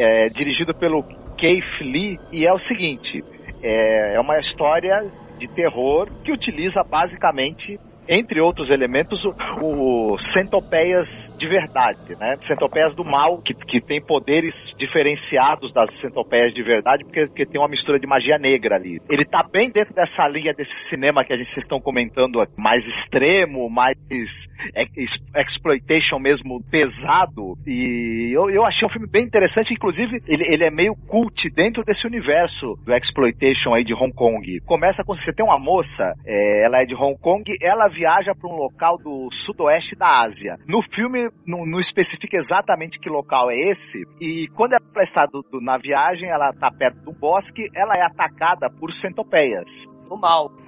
Elas causam feridas. Quando a moça dá entrada no hospital, os médicos dizem que ela parece que ela tomou várias queimaduras causadas por radiação. É, essas feridas vão piorando, piorando, piorando, até que a moça, literalmente, em um determinado momento, ela se desfaz, ela meio que explode e é aquele monte de milhares de centopeias misturadas com sangue, com vísceras, enfim, um negócio pavoroso. Sim, é espetacular. o irmão dela é muito chateado, muito desolado com o que aconteceu, ele começa Justo. a cavucar, ele começa a cavucar essa história e ele vai acabar descobrindo que ela foi vítima de uma vingança envolvendo um feiticeiro do mal e que ele também tá marcado para morrer. Esse cara também quer vingança contra ele, ele quer vingança contra a família toda, por causa de uma coisa que eu não vou revelar exatamente aqui, mas que é pavorosa, que o, o, o avô deles teria feito numa, numa aldeia nesse lugar, lugar do sudoeste da Ásia. Ou é Tailândia, Indonésia, né? Uma coisa assim, né? Algo assim. O, o começo do filme é interessante. Ele parece.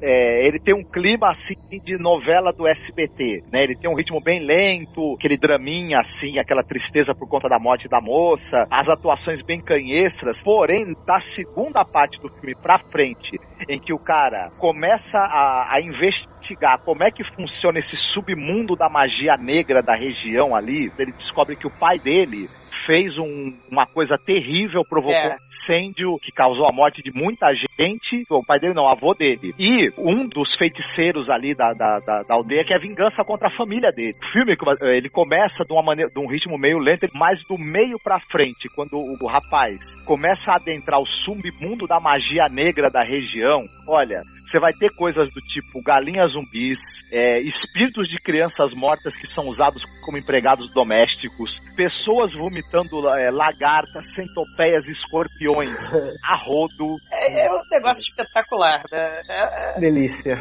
Esse, esse filme, Marcos, ficou famoso pela, por uma, pela cena final da moça vomitando centopeia viva de verdade. Sim, atriz. Exatamente. É um, é um negócio assim impressionante. Porque no, no Boxer Homem, você tem vômito de cloaca de cu de galinha, você tem outros filmes de vômito de aranha, mas esse a mulher vomita em tempo real e a câmera mostra os bichinhos mexendo sem corte. Mas como assim? Mas ela. É, tá tipo, a centopeia tava na boca dela? Estavam dentro da boca dela Puta vivas, que pariu. Seis. Eu que não gosto nem de lesma, cara. Vixe. É, é um negócio. Que o horror, né? Aquela coisa do horror grotesco, do horror do corpo, os fluidos, né? O vômito, né? Etc. E aí as criaturas peçonhentas. Sim, ela, ela, você percebe que ela colocou as centopeias na boca pra cena, ela vomitou as centopeias e o nojo fez ela vomitar de verdade na cena. Várias cenas de pessoas com o corpo coberto de centopeias de verdade também. É, é um subgênero assim. É Zé do Caixão, é, tá no nível, porque os acólitos Zé do Caixão, né, aqueles escorpiões, aranhas, caranguejeiras por cima, né, esses diretores aí desse subgênero, né, do, do, do mago do bem e mago do mal, né, da- dos embates religiosos, é um Uhum. negócio escabroso. Caraca. Tem duas sequências nesse filme, o Mago do Bem e o Mago do Mal, fazendo seus rituais ali, um tentando matar o outro. Olha, essas duas sequências estão entre as coisas mais divertidas Ah, e, e absurdas que eu vi Imagino. em cinema. Olha, é, é imperdível o negócio. Eles misturam aquela coisa do voodoo de você ficar enfiando agulha Palitinho. É. num boneco pra tentar matar o outro. O cara usa as galinhas zumbis no ritual. Olha, é um negócio. A, a cena da ressurreição das galinhazinhas zumbis, olha, é. É imperdível. É um, é um filme espetacular, né? Essas cenas de, de, de exorcismo, de rituais macabros. Eu nem falei lá do Boxer Homem, mas até a cena que, que ele conjura, ele vomita uma, uma gosma, ele conjura uma cabeça de ET que apaga lá a vela da flor de lótus. E, e- e ele vira aquele vampiro de cabeça voadora. E as tripas da cabeça voadora enforcam ele. São as coisas, assim. Esses Cara- filmes todos são surreais. É, não, eu acho que eu vou ter que colocar um disclaimer no começo do podcast, assim, ó. Escute, esse- escute esse podcast sem comer, né, cara? Porque é, se a pessoa estiver escutando e comer, comendo, vai ser um nojo foda. É, é Tem escabroso. o, tem o, o cara lá, o bruxo, que ele, nesse filme da, da- do horror da centopeia, que ele usa é, espíritos de crianças mortas como empregados domésticos na casa dele.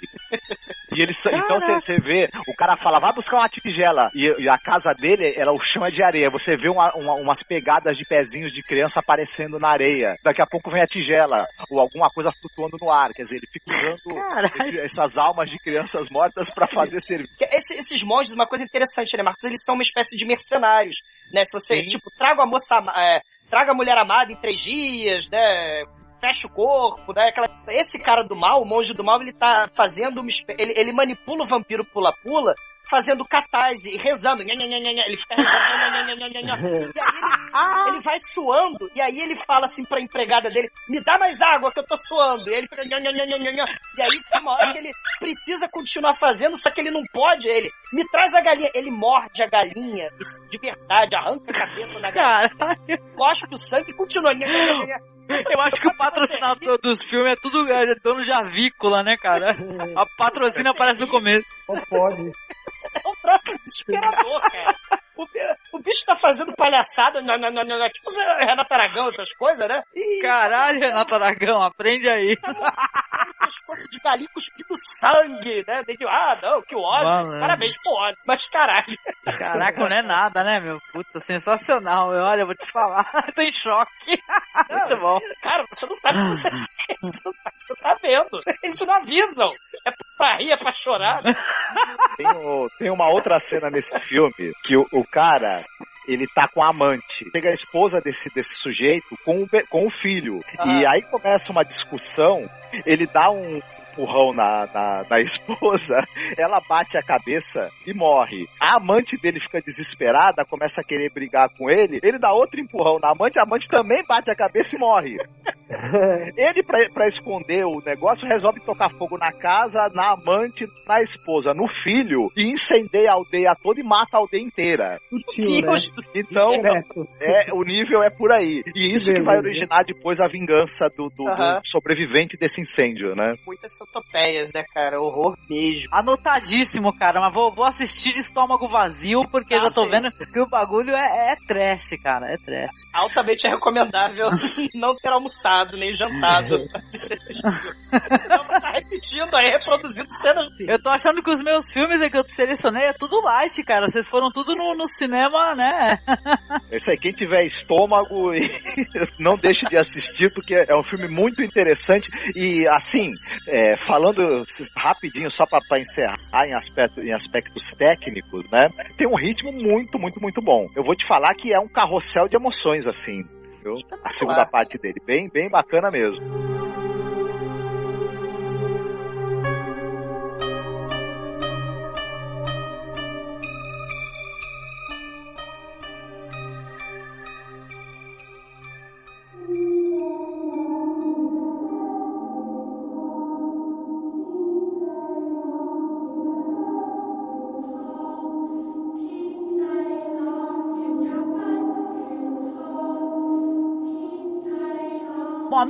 recomendação, ela tem ligação direta, veja só, com a recomendação do nosso amigo Carlos, cara. Nosso amigo, ele recomendou o Mr. Vampire, não tinha a menor é, noção da relação, mas descubro que o filme Rigor Mortis, que eu assisti, ele tem uma relação não apenas direta, como ele é uma grande homenagem ao Mr. Vampire, né? 僵尸都冇撚晒啊！老爷， 你唔好咁低我啊！你话做我哋呢行，有边个有好结果啊？Esse filme aí, ele é de 2013. Ele é dirigido por um cara que, olha que interessante, ele é um cantor. O nome dele é Juno Mack. É um filme que ele vai ter alguns atores do filme original, né, do Mr. Vampire, uns personagens já idosos, obviamente, né. Ele é interessante porque ele divide opiniões. Adorei é, a maneira como ele homenageia o Mr. Vampire. Você vai ter os vampiros pulantes e tal. Só que ele abre um leque muito grande de outras figuras lendárias, né, assim, que tem relação com o terror. Tem isso muito, né? Eu acho que os filmes é até recorrente essa espécie de personagem. O homem que ele vai é, para um prédio estranho e bizarro, né? Vai encontrar moradores esquisitos, né? Nesse prédio aí que ele vai, vamos colocar, seria um BNH, né? Eu adoro essa expressão, né? Condomínio, condomínio É um- popular, né? Exatamente, um condomínio popular, né? Que a gente aqui no Guarujá chama de BNH, que tem muito BNH aqui, né? Pois é, mas nesse condomínio aí vão ter essas figuras interessantes, né? No segundo olhar você vai ver que são estranhas, de certa maneira. Vai ter um personagem lá que seria, na verdade são dois, né? Seriam dois, é... O dono, tem um que é o dono de uma lojinha,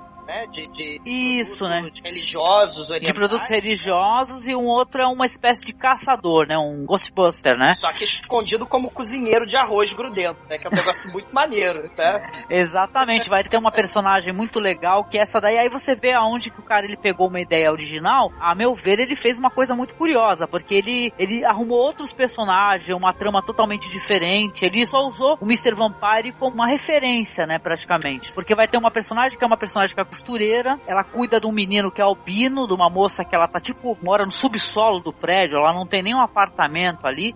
E é onde tem esse personagem que ele tá indo ali no prédio pra se suicidar. Você vê que ele tá no momento chave da vida ali, ele foi ali pra se matar. Só que no próprio apartamento que ele vai alugar, já tem um espírito, sabe, do mal do cacete. Entendeu? E vai render cenas sensacionais. Vai. Aí esse filme, sim, ele vai ter muitos efeitos especiais, né? Vai ter uma, uma trama muito intrincada. Depois vai ter um tremendo um plot twist nos últimos, sei lá, cinco minutos de filme. Mas ele é um filme impressionante. Essa questão da, da costureira, que ela, ela mora com uma marido dela. É foda, é uma cena muito foda. O velho, ele vai ser, ele vai cair da escadaria, gente, e o velho vai morrer, né, e tal, né, caindo da escadaria, né. Só que aí ela vai recorrer a esse homem aí, que ele é uma espécie de, de bruxo, né, pra ele fazer lá uma, uma, uma magia, algo que traga o esposo dela à vida. É colocado, ele fica ali, é preso, né, aliás no Mr. Vampire também tem isso, né, o caixão suspenso, né, vai ter o personagem suspenso, o osso dele coberto de moedas, fala claramente, fala, olha, você não pode movê-lo, ele não pode é, sair dessa posição, ele vai atacar, ele vai se tornar um, um, vampiro, né? E aí vai ter todo um desdobramento que é bem interessante, onde essa personagem dessa mulher, ela vai fazer uma coisa horrível para poder tentar trazer o marido de volta, tem as fantasminhas. Tem, e é muito, é muito Kubrickiano, né? Até essa cena das Sim. fantasmas, porque elas aparecem no corredor lado a lado de mão, mãos dadas, né? Isso é muito Kubrick, né? A gente já, já pensa logo. É. Engraçado que os filmes de terror, pelo menos alguns filmes que eu assisti, esse daí, é, nesse sentido, eles são visualmente impressionantes. Eles vão render cenas, para mim, valem vários é, prints para deixar como descanso de tela. Ainda tem essa. Bonito, é muito tem, bem fotografado. É muito bem fotografado. Tem uma cena mesmo, é, quando esse homem ele vai, vai se aprofundando e conhecendo os personagens personagens, né, é, dessa história aí, é que ele tá num corredor vendo essa moça que ela, você vê que as pessoas alimentam ela. As pessoas dessa, dessa região, acho que na verdade tem algumas, alguma coisa a ver com uma questão religiosa. Eles colocam a, a comida pros mortos, né? Vocês já viram isso, né? Sim. Eles colocam na porta, assim, no chão, na frente do apartamento, a comida pros mortos se alimentarem. Tem isso, né? Você faz um altar, você coloca laranja, você coloca, né, a, a alimento para os mortos. E ela vai lá se alimentar dessa comida, né, que alguém deixou para fora do apartamento. Tem uma cena quando ele vê essa mulher que tá com o filho albino, ela se alimentando, falando com o filho, ela se gruda na, na parede, é uma cena impressionante. Ela se gruda na parede com o menino, tampa, ela fecha os olhos e tampa os olhos dele. E ele percebe que, que tá vindo alguma coisa. E ele também, de maneira né, inconsciente, né, e tal com medo, ele também reproduz o comportamento dela. Ele se encosta na parede. E vão passar umas figuras é, gigantes, com sombrinhas e tal, que você vê que é uma coisa tenebrosa, é uma cena tenebrosa. E Muitas... é linda essa cena. É linda, é linda. É uma, é uma recriação que você falou. É uma homenagem para os dias de hoje de um gênero, né? É, assim, o Wuxia misturado com, com o sobrenatural, só que transplantado, vamos dizer, para, sei lá, para Coreia. Do, é, do, sim. dia de hoje, né? E, então é Tem a questão do vampiro, é mesma coisa, o vampiro Jiangxi, né? Só que é. sim, Mr. Vampire é, é engraçado, é o vampiro pula-pula que a gente chama. Nesse filme, ele, é, os saltos dele tem isso. Os saltos são diferentes, então ele não evoca humor. É um filme que você não vai encontrar, isso é curioso. Você não vai conseguir encontrar humor nesse filme. Ele tá mais voltado pro terror, né? Ele tem um tom eh, de pesadelo e, e um horror que ele vai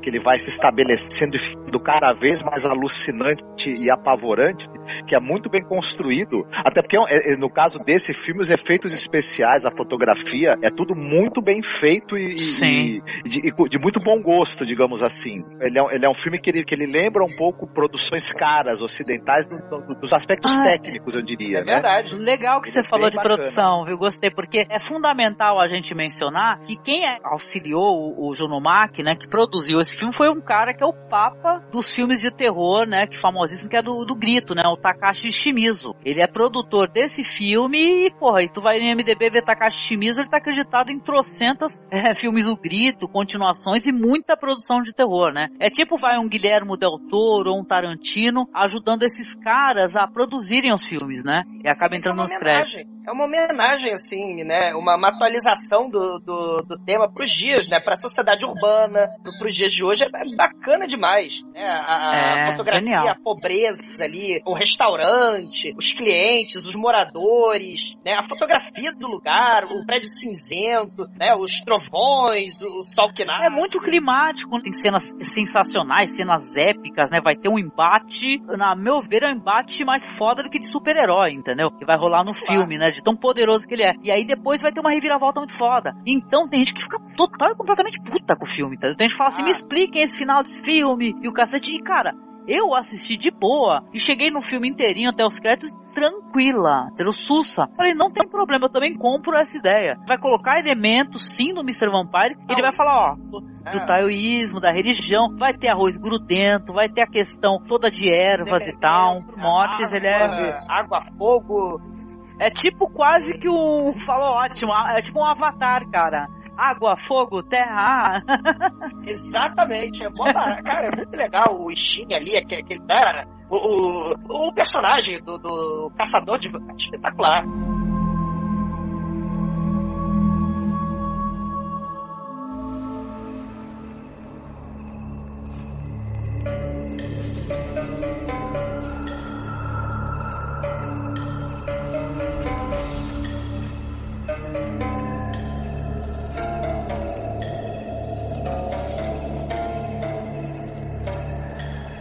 Agora deu a volta completa, eu acho que dá pra voltar pro Douglas então, pra gente poder se encaminhar pros finalmente. Tudo bem, Douglas? Qual seria a sua terceira e última recomendação? Ótimo. Minha terceira e última recomendação vai ser o primeiro filme a receber a classificação 3. Se a gente mantiver essa questão da polêmica, né? Ele, de certa forma, a classificação foi para esse filme justamente porque ele foi tão grotesco e bizarro e, e, e o repúdio a ele. As pessoas falaram que era sensacionalismo barato pego esse tipo de filme. Eu tô falando do Man Behind the Sun. 抗战期间，日本军国主义者用活人实验研究细菌武器的真人真事，《黑太阳七三一》虽然是本港开埠以来第一部港产三级影片，但也是一部非常正义的三级影片。本片的机密资料 né? Que é um filme assim que mostra os horror... é uma espécie de horror grotesco histórico, mostrando os horrores dos campos de concentração japoneses a que foram submetidos o... os chineses e os russos. Então eles queriam fazer experiências a lá a moda dos nazistas né, que fizeram com os judeus lá nos campos de concentração na Europa, os japoneses também fizeram com os chineses e com os russos, fizeram um, um, uma coisa escabrosa. Nesse filme, a gente tem, assim, um festival de cenas brutais, e o filme foi proibidíssimo, e por isso lançaram a classificação 3. O filme é, o filme é, é, é pesadíssimo, é, é, horrível de assistir, tem cenas, assim, onde... que muita gente considerou gratuita, do diretor, né, o diretor TF Mou, porque os japoneses querem criar uma peste bubônica extremamente eficiente para jogar lançar sobre a população das cidades chinesas. É, a ideia do diretor era chocar e lembrar dos massacres, né, de, de Nanquim, dos massacres que a população chinesa morreu aos milhares durante a Segunda Guerra Mundial pelo Japão, né? Então, assim, as cenas são extremamente grotescas, escatológicas pesadíssimas, né? Tá recomendado pelo valor histórico, né? Assim, tem cenas de, de tortura em câmeras de gás, cenas em câmera hiperbárica, onde eles lançam vírus lá, da, lançam a peste bubônica no sujeito e as vísceras do sujeito explodem, né? Você tem cenas de amputação pelo gelo, né? Da menininha. Tem uma cena que ficou famosa também, é infame essa cena, porque usaram o cadáver de verdade de um menino, né? De 6, 7 anos, para fazer uma autópsia, né? Tem um menininho mudo, os oficiais, os cientistas, eles pegam, colocam um éter no garoto e cortam por um cadáver de verdade. Aí você tem autópsia de verdade, pegaram um cadáver mesmo de um menino e abriram na frente das câmeras. É uma cena, assim, horrorosa, de 10 minutos quase, deles abrindo o cadáver do menino, né? Assim, ele, ele foi extremamente criticado por ter mostrado esse filme, né? Mas aí é aquela questão que a gente estava discutindo antes, né? A importância, a ideia quis mostrar foi justamente o horror, né, da guerra, né? De forma, assim, tapa na cara. Ele tá mostrando os horrores, as experiências a que foram submetidos chineses Uhum. e russos, né? Durante a Segunda Guerra Mundial, né? E, e o horror, Sim. a gente falou de fantasma, falou de falou de, de, de vampiro pula-pula, falou, mas assim, Esse é o horror real, né? Sim. Exatamente, a humanidade é capaz de promover o pior dos horrores. Não assisti, né, esse filme ainda. Diz que ele, diz que ele tem, inclusive, algumas é, pseudo-sequências, né? A nossa percepção, né, ocidental. A gente conhece a história da bomba de Hiroshima, a gente já gravou podcast sobre Game Pés Descalço, então a gente já falou de alguns horrores, né? E existem alguns, colocar assim, alguns holocaustos que eles não são mencionados e nunca. E, por exemplo, é- esse daí é o que os japoneses fizeram com os chineses, né? E na época da guerra, né? Que tinha cinco, tinha, olha só que coisa triste e trágica, né? É, foi, foi cometido aí uma atrocidade é, famosa Só que eles também já estavam praticando atrocidade também, né? E tal, né? Já estavam já sequestrando os chineses, tinham campo de concentração. Então isso é muito trágico, né? A gente olha para isso e claro que você não quer ver, você quer manter isso daí fora da tua visão, né? Claro. E tal, o, né? O, o Alan René, né? O Noite Neblina, você, ele mostrou Maravilhoso. tapa na cara, né? O, o Holocausto também não é Olimpíada de, de quem sofreu mais, né? Os judeus sofreram menos, ou, né? Não, não é questão disso, de, de fazer a Olimpíada do sofrimento, muito pelo contrário, né? Mas a gente tem, claro, os, os estúdios de Hollywood, né? Os principais donos, os diretores, os distribuidores, os grandes estúdios, os empresários, né? Eles são judeus. Então a gente tem no mercado cinematográfico, até mesmo no, no mercado blockbuster, né? A gente tem trocentos filmes, né? Saturando o mercado, vamos dizer assim, de filmes sobre o Holocausto. Mas esses horrores, né? É, é, assim, gritantes, escabrosos, que ficam desconhecidos porque, né? Você não tem uma, uma divulgação, você não tem uma, né, uma, uma, preocupação, vamos dizer assim, em mostrar o outro lado da história, os outros horrores, né? E aí fica, passa, é despercebido. Então, uma das propostas, eu acredito, né, do, do podcast, de mostrar filmes underground, é mostrar o lado desconhecido e mostrar também se o cinema, ele, ele mostra o horror também real. Sim. E o cinema, ele tem essa, essa importância também, né, documental. Trata justamente da desumanização, né, do, do ser humano, tanto o, o, as cobaias, né, os marutá, né, quanto os próprios garotos que ficam ali sofrendo aquela lavagem cerebral do Estado fascista, né? Que aprovou, sancionou o genocídio, né? Então, assim, é um filme extremamente poderoso, né? E, e, e uma das coisas que eu aprendi, né, dando uma olhadinha, pesquisando o cinema chinês, principalmente essa parte mais exploitation, visceral, é que ele não faz aquela coisa tipo lista de Schindler, né? Que ele meio que mostra, sei lá, um herói, mostra uma coisa meio romantizada, né? Ele não tenta transformar em heróis ou em mocinhos, dar cara a tapa, né? E mostra mesmo, não dá tempo de você contemplar, o objetivo é chocar mesmo, e você fica de boca aberta mesmo pensando no, no, nos horrores Sim. que a humanidade é capaz de conceber, né? A questão do, do teor educativo, né? Essa questão da força histórica, talvez, né? Porque, claro, o Japão e a China não têm relações muito amistosas, né? Eles são inimigos históricos, né? De, de há muito tempo. Então, né?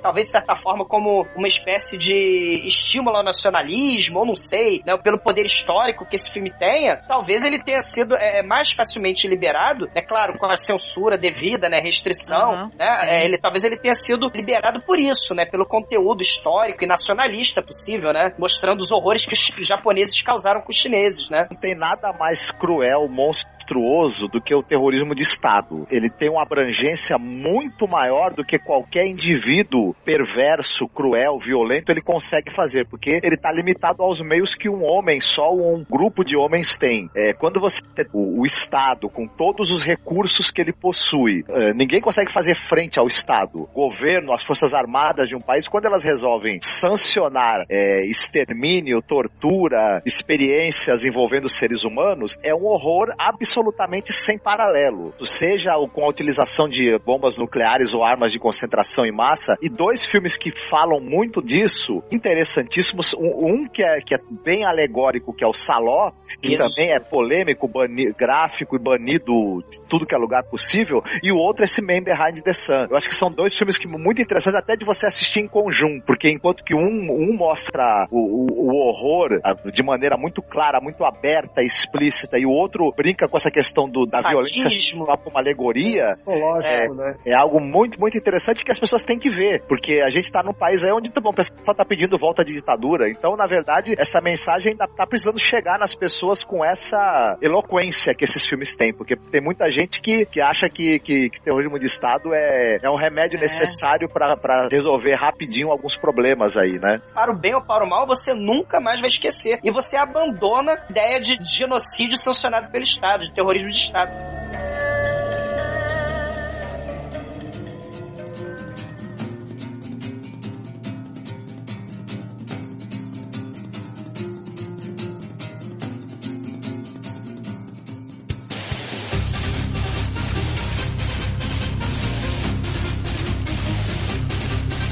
Então qual seria a sua última sugestão de hoje, Carlos? O último filme é o Bill Zombie, Bill Zombie de 1998.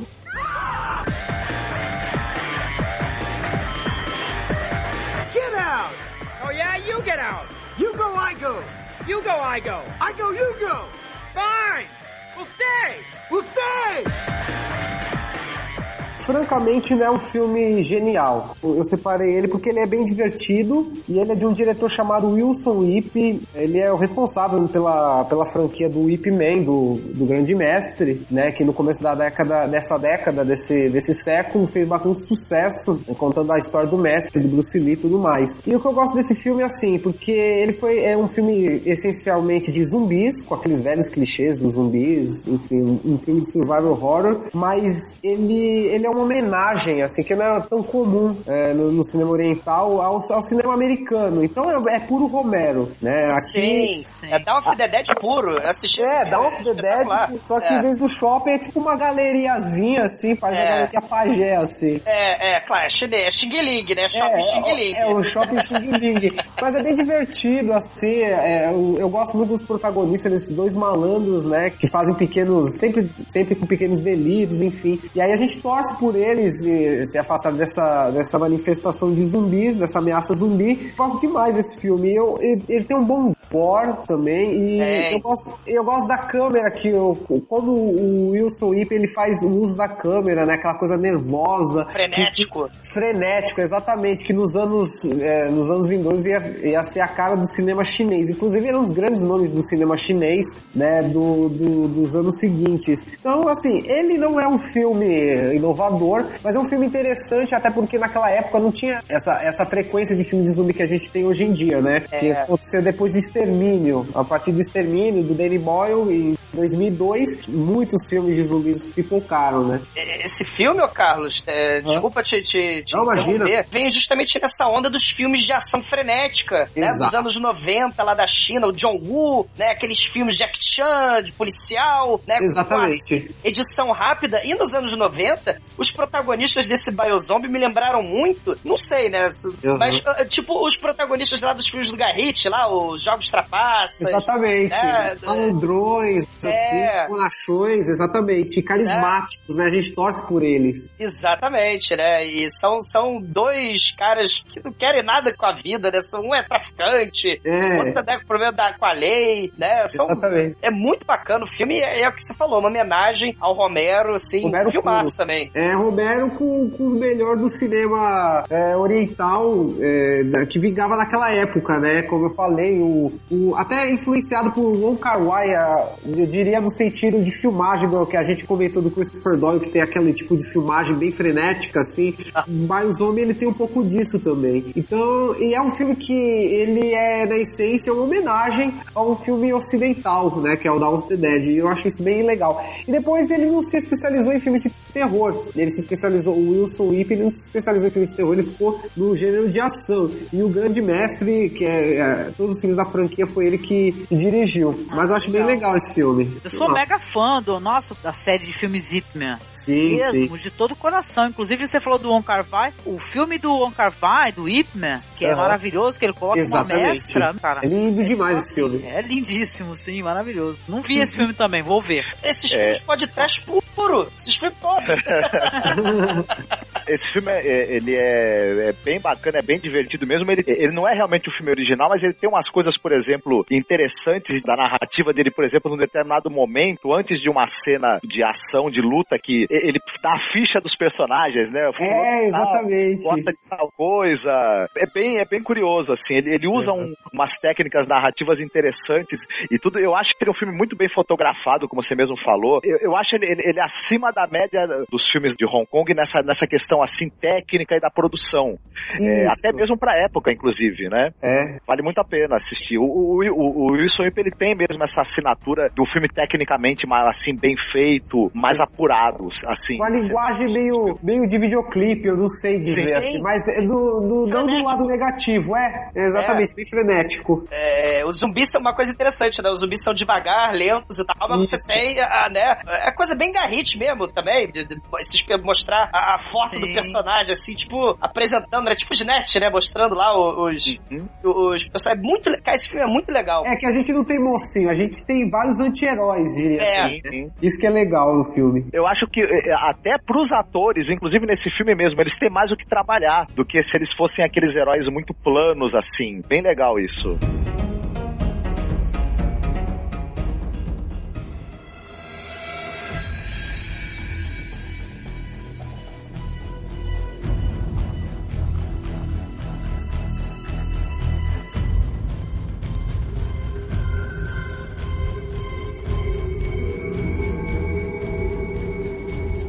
Minha última recomendação será um filme que ele não é que ele tenha toda a relevância do mundo assim, mas ele tem relevância para mim, né? Porque foi a minha porta de entrada para o cinema de gênero de outro país, né? De uma outra cultura, com uma outra pegada, que é um filme chamado The Eye, que é dos Peng Brothers.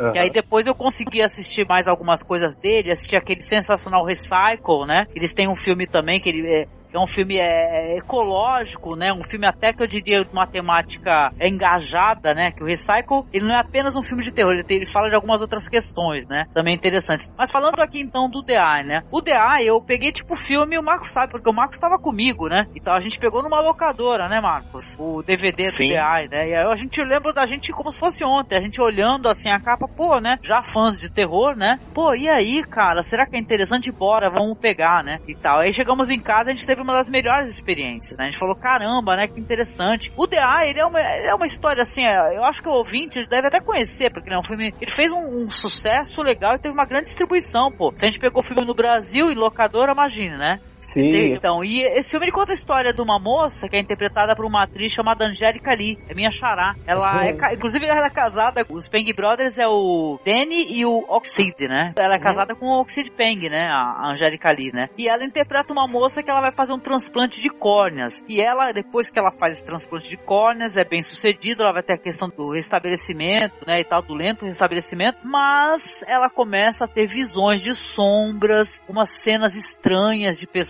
aparecendo, de pessoas que não estão lá. Ou seja, basicamente ela vai começar a ter visões de pessoas que morreram, né? Que já não estão Uhum. mais fazendo parte desse mundo. Elas estão ali para encerrar alguma coisa, né? Algumas delas. E é bem interessante porque a maneira como ele vai mostrar essas cenas são maneiras muito curiosas e tétricas. Eu gosto da cena, por exemplo, do elevador, que ela, cara, é uma cena tétrica, gente. Vocês lembram de cabeça? Lembro.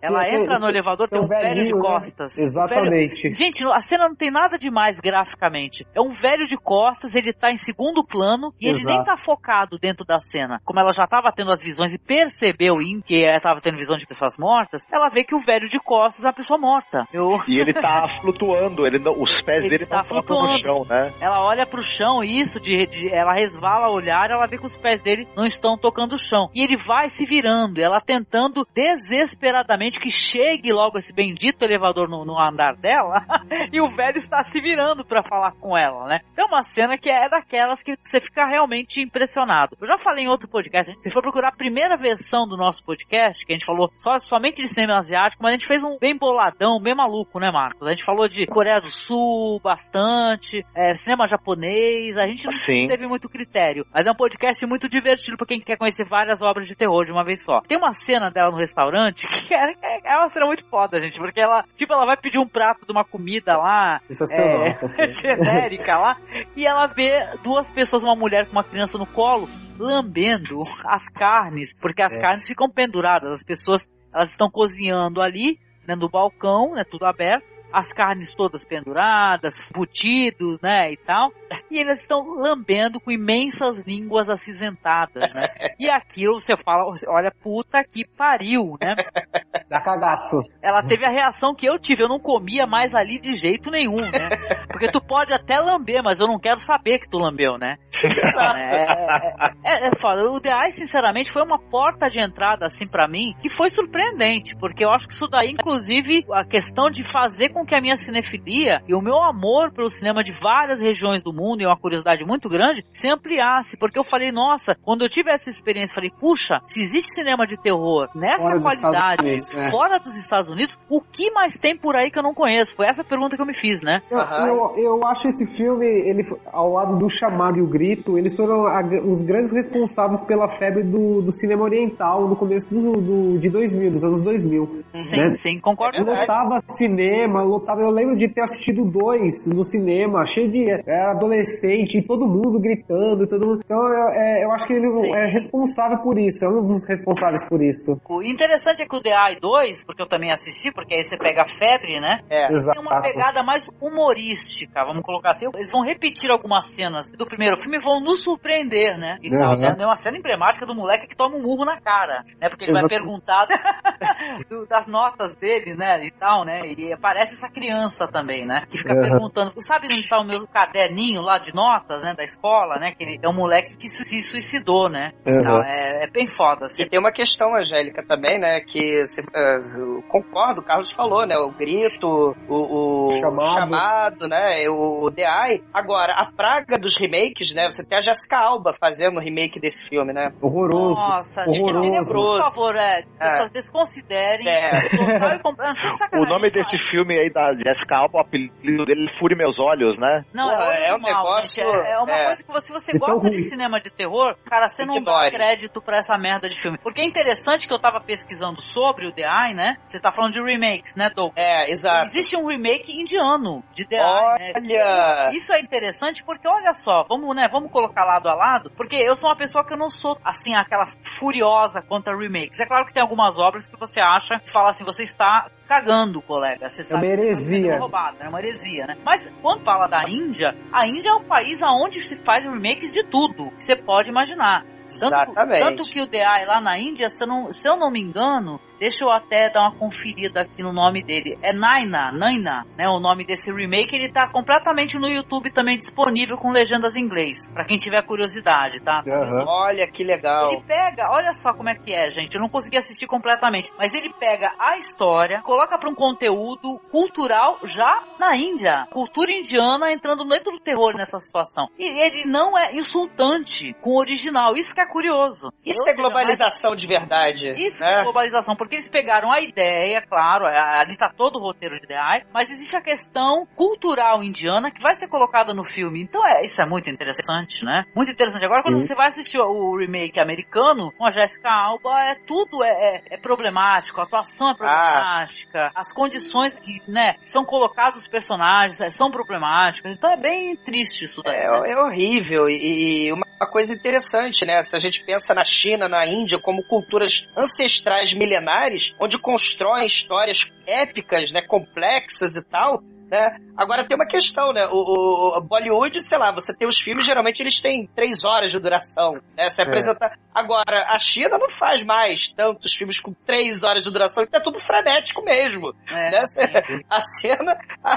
você é comédia, terror, kung fu, romance, tudo ao mesmo tempo agora, né? E, e é muito bacana a China por essa velocidade, né? Também, né? É, é, uma- é um elemento interessante aí, né? Tem umas curiosidades sobre o filme que eu gosto de colocar no podcast pra quem, né? É legal a gente colocar essas questões aí de, de produção e curiosidades. Primeiramente é que o- os irmãos eles tiveram a ideia dessa história, né? De fazer o The Eye, depois que eles leram uma notícia de uma moça que ela teve o transplante de córnea, né? O transplante foi bem sucedido, mas ela se suicidou logo depois. Ou seja, eles começaram a pensar, poxa, o que levaria alguém, né, que não tem visão, a recuperar, conseguir, né, a ter visão se matar logo depois? O que que essa moça viu? Começaram a bolar o roteiro a partir daí. E tem uma cena muito grande nesse filme, muito interessante, numa explosão, né, uma explosão de vários veículos assim, que também foi inspirada numa explosão real, que feriu 121 pessoas e 43 carros foram destruídos, né? É legal isso daí, é curioso. Eu acho que eles são, dentro desse meio do terror, eles são personalidades interessantes, que eu, que eu na verdade, eu acompanho e fico ansiosa pra saber mais coisas deles, sabe? É, uma outra curiosidade que eu acho que isso é lenda, só pode ser. Tem na cena do, do, do trem, de- do metrô, tem um reflexo de uma pessoa. E os irmãos Pang, eles dizem de forma alguma que aquela pessoa tava lá. Ou seja, como se tivesse um fantasma de verdade. E inclusive eu fui rever essa cena e tem realmente um rosto ali muito esquisito. Mas isso pode ser lenda também pra vender, mas eles Lógico, nunca mas já desmentiram. Mas já coloca um componente mais interessante, né, gente? É, tipo, eles mexeram, né, com os sobrenatural e eles apareceram no filme, né? Algo Ah, assim. Legal. Outra coisa legal, porque os caras, né, eles já trabalhavam, obviamente, com cinema, né? O, o próprio, é, o Danny Peng, ele era, olha só, editor de uma das trilogias mais sensacionais, né, que, que a gente conhece, que é Inferno Affairs. Ah, olha aí, outro remake. Olha o remake do horror aí de novo, ó. Pois é, e sem créditos, né? Mas deixa pra É. lá, né? Zíper É. na boca, né? Aliás, eu recomendo quem tiver afim, já gostou do Peng Brothers e conhece o The Eye, pô, assista o Recycle, que é bem legal também. Bem curioso esse filme aí também, que tem cenas tétricas, uma, uma floresta cheia de suicidas, né? Com longos pescoços com uma corda. É bem sinistro, né? É bem legal. Não sei se vocês acessaram, mas vale a pena, vale a visita. Aham. Legal, gente.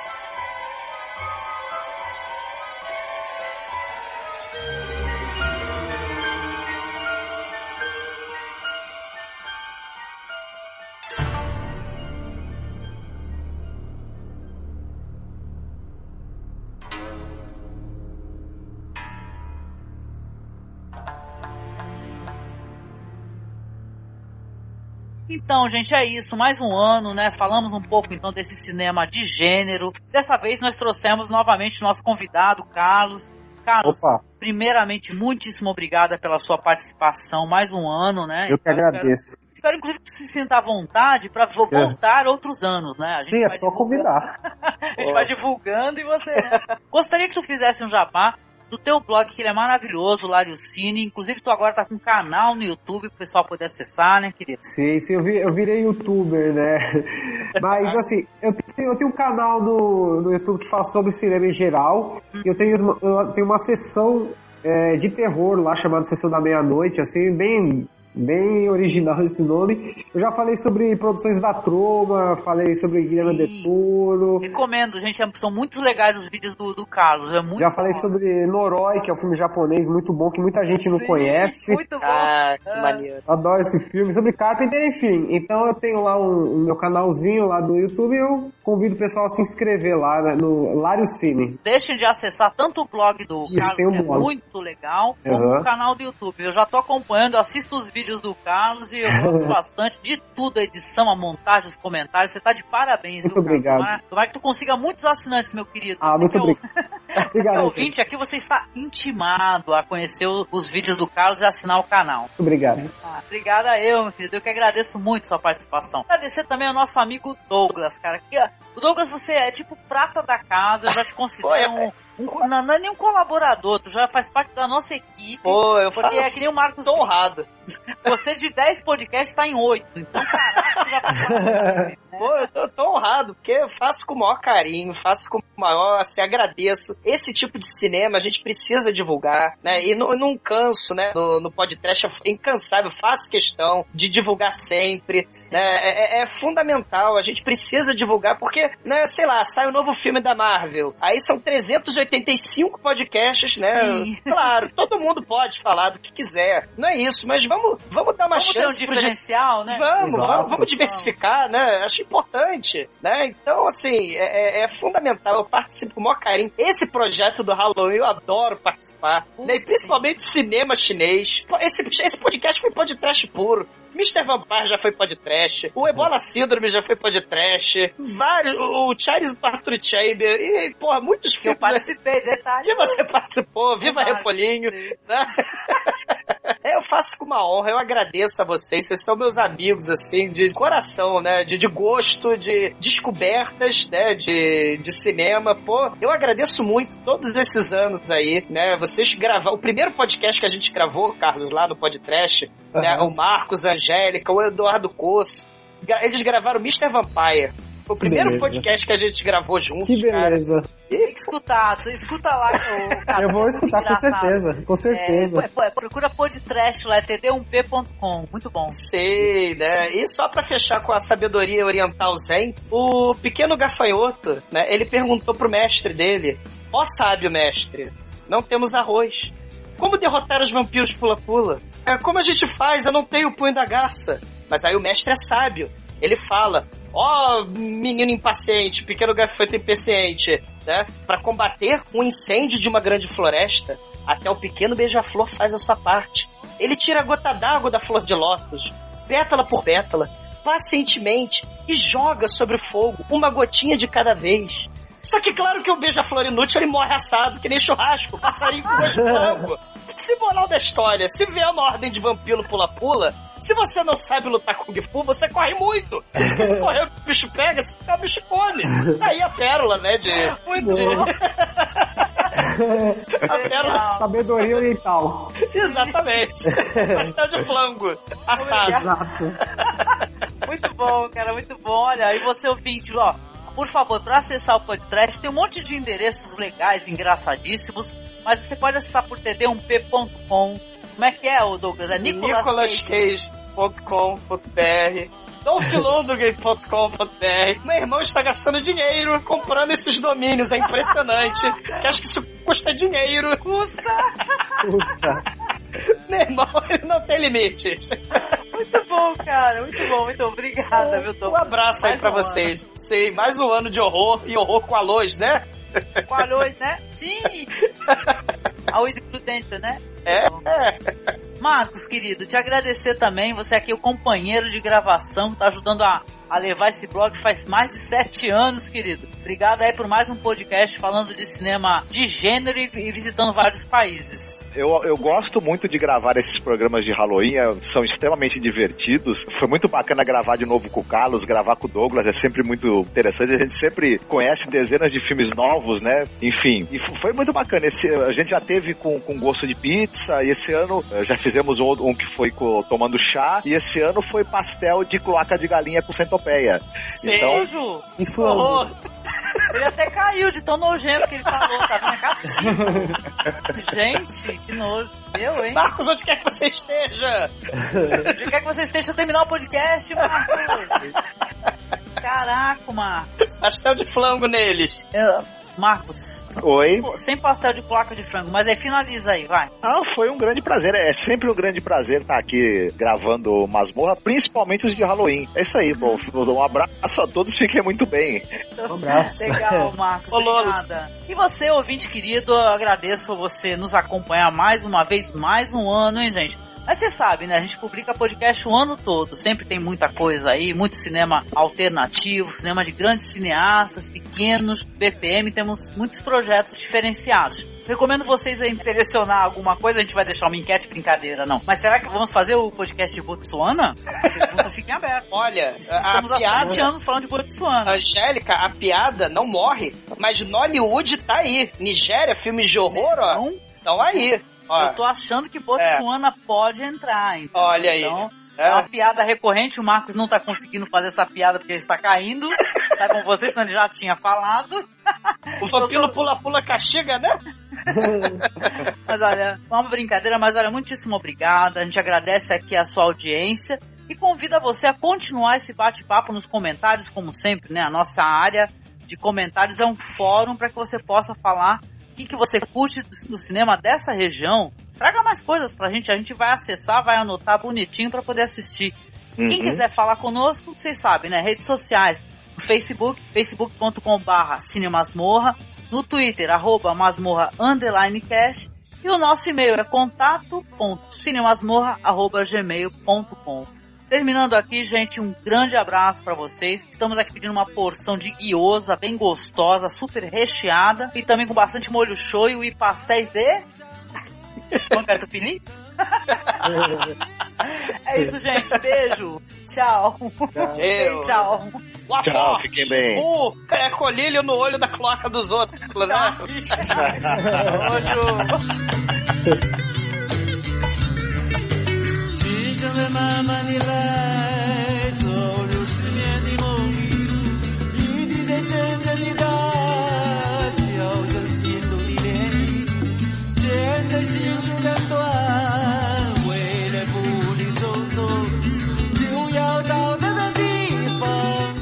Putz, ele caiu de novo, cara. Cacete, hein? Aí, tá Eita porra. aqui. Caralho, que merda. Eu estou pesquisando aqui que eu já vou roubar logo na minha primeira. Na minha primeira. Caraca, eu já vou na primeira roubar, cara. Que tá foda. Fazer o que, né, gente? Fazer o que? Voltei? Voltou. Onde que eu parei? Porra, aí é foda, hein? Porque a gente começou a fofocar aqui da noite. É, foi É. no. Você tava falando do. da- da- da- dos bastidores da produção, que. Só, Fantástico- só um segundinho, eu já, eu já. ah, Que é o seguinte, tá apitando esse negócio, eu vou, eu vou ligar aqui o fio de alimentação dele. Tá. Agora a gravação vai ficar boa. Vai ser um tal de rock rock a gravação toda. Vocês vão ver. Quando esse fio bate na barba, então é rock rock a gravação todinha. Que delícia, gente, hein? Muito bom. Só um segundo que já vai- Que vai foder com tudo de vez. Mas pelo poder dos monges taoístas, pelo poder, por um toque de zen, né? Colocar ele na câmera de tortura chinesa, ele é repoinho. É, é o nome da mina. Cara, eu tô até hoje em dúvida se é Repolito mesmo o nome dela, viu? Impressionante. Agora vai, né? Vocês estão vendo aí, né? Agora vai. Aê, Max. Aê, Max. Sem barulho. Pronto, ligou?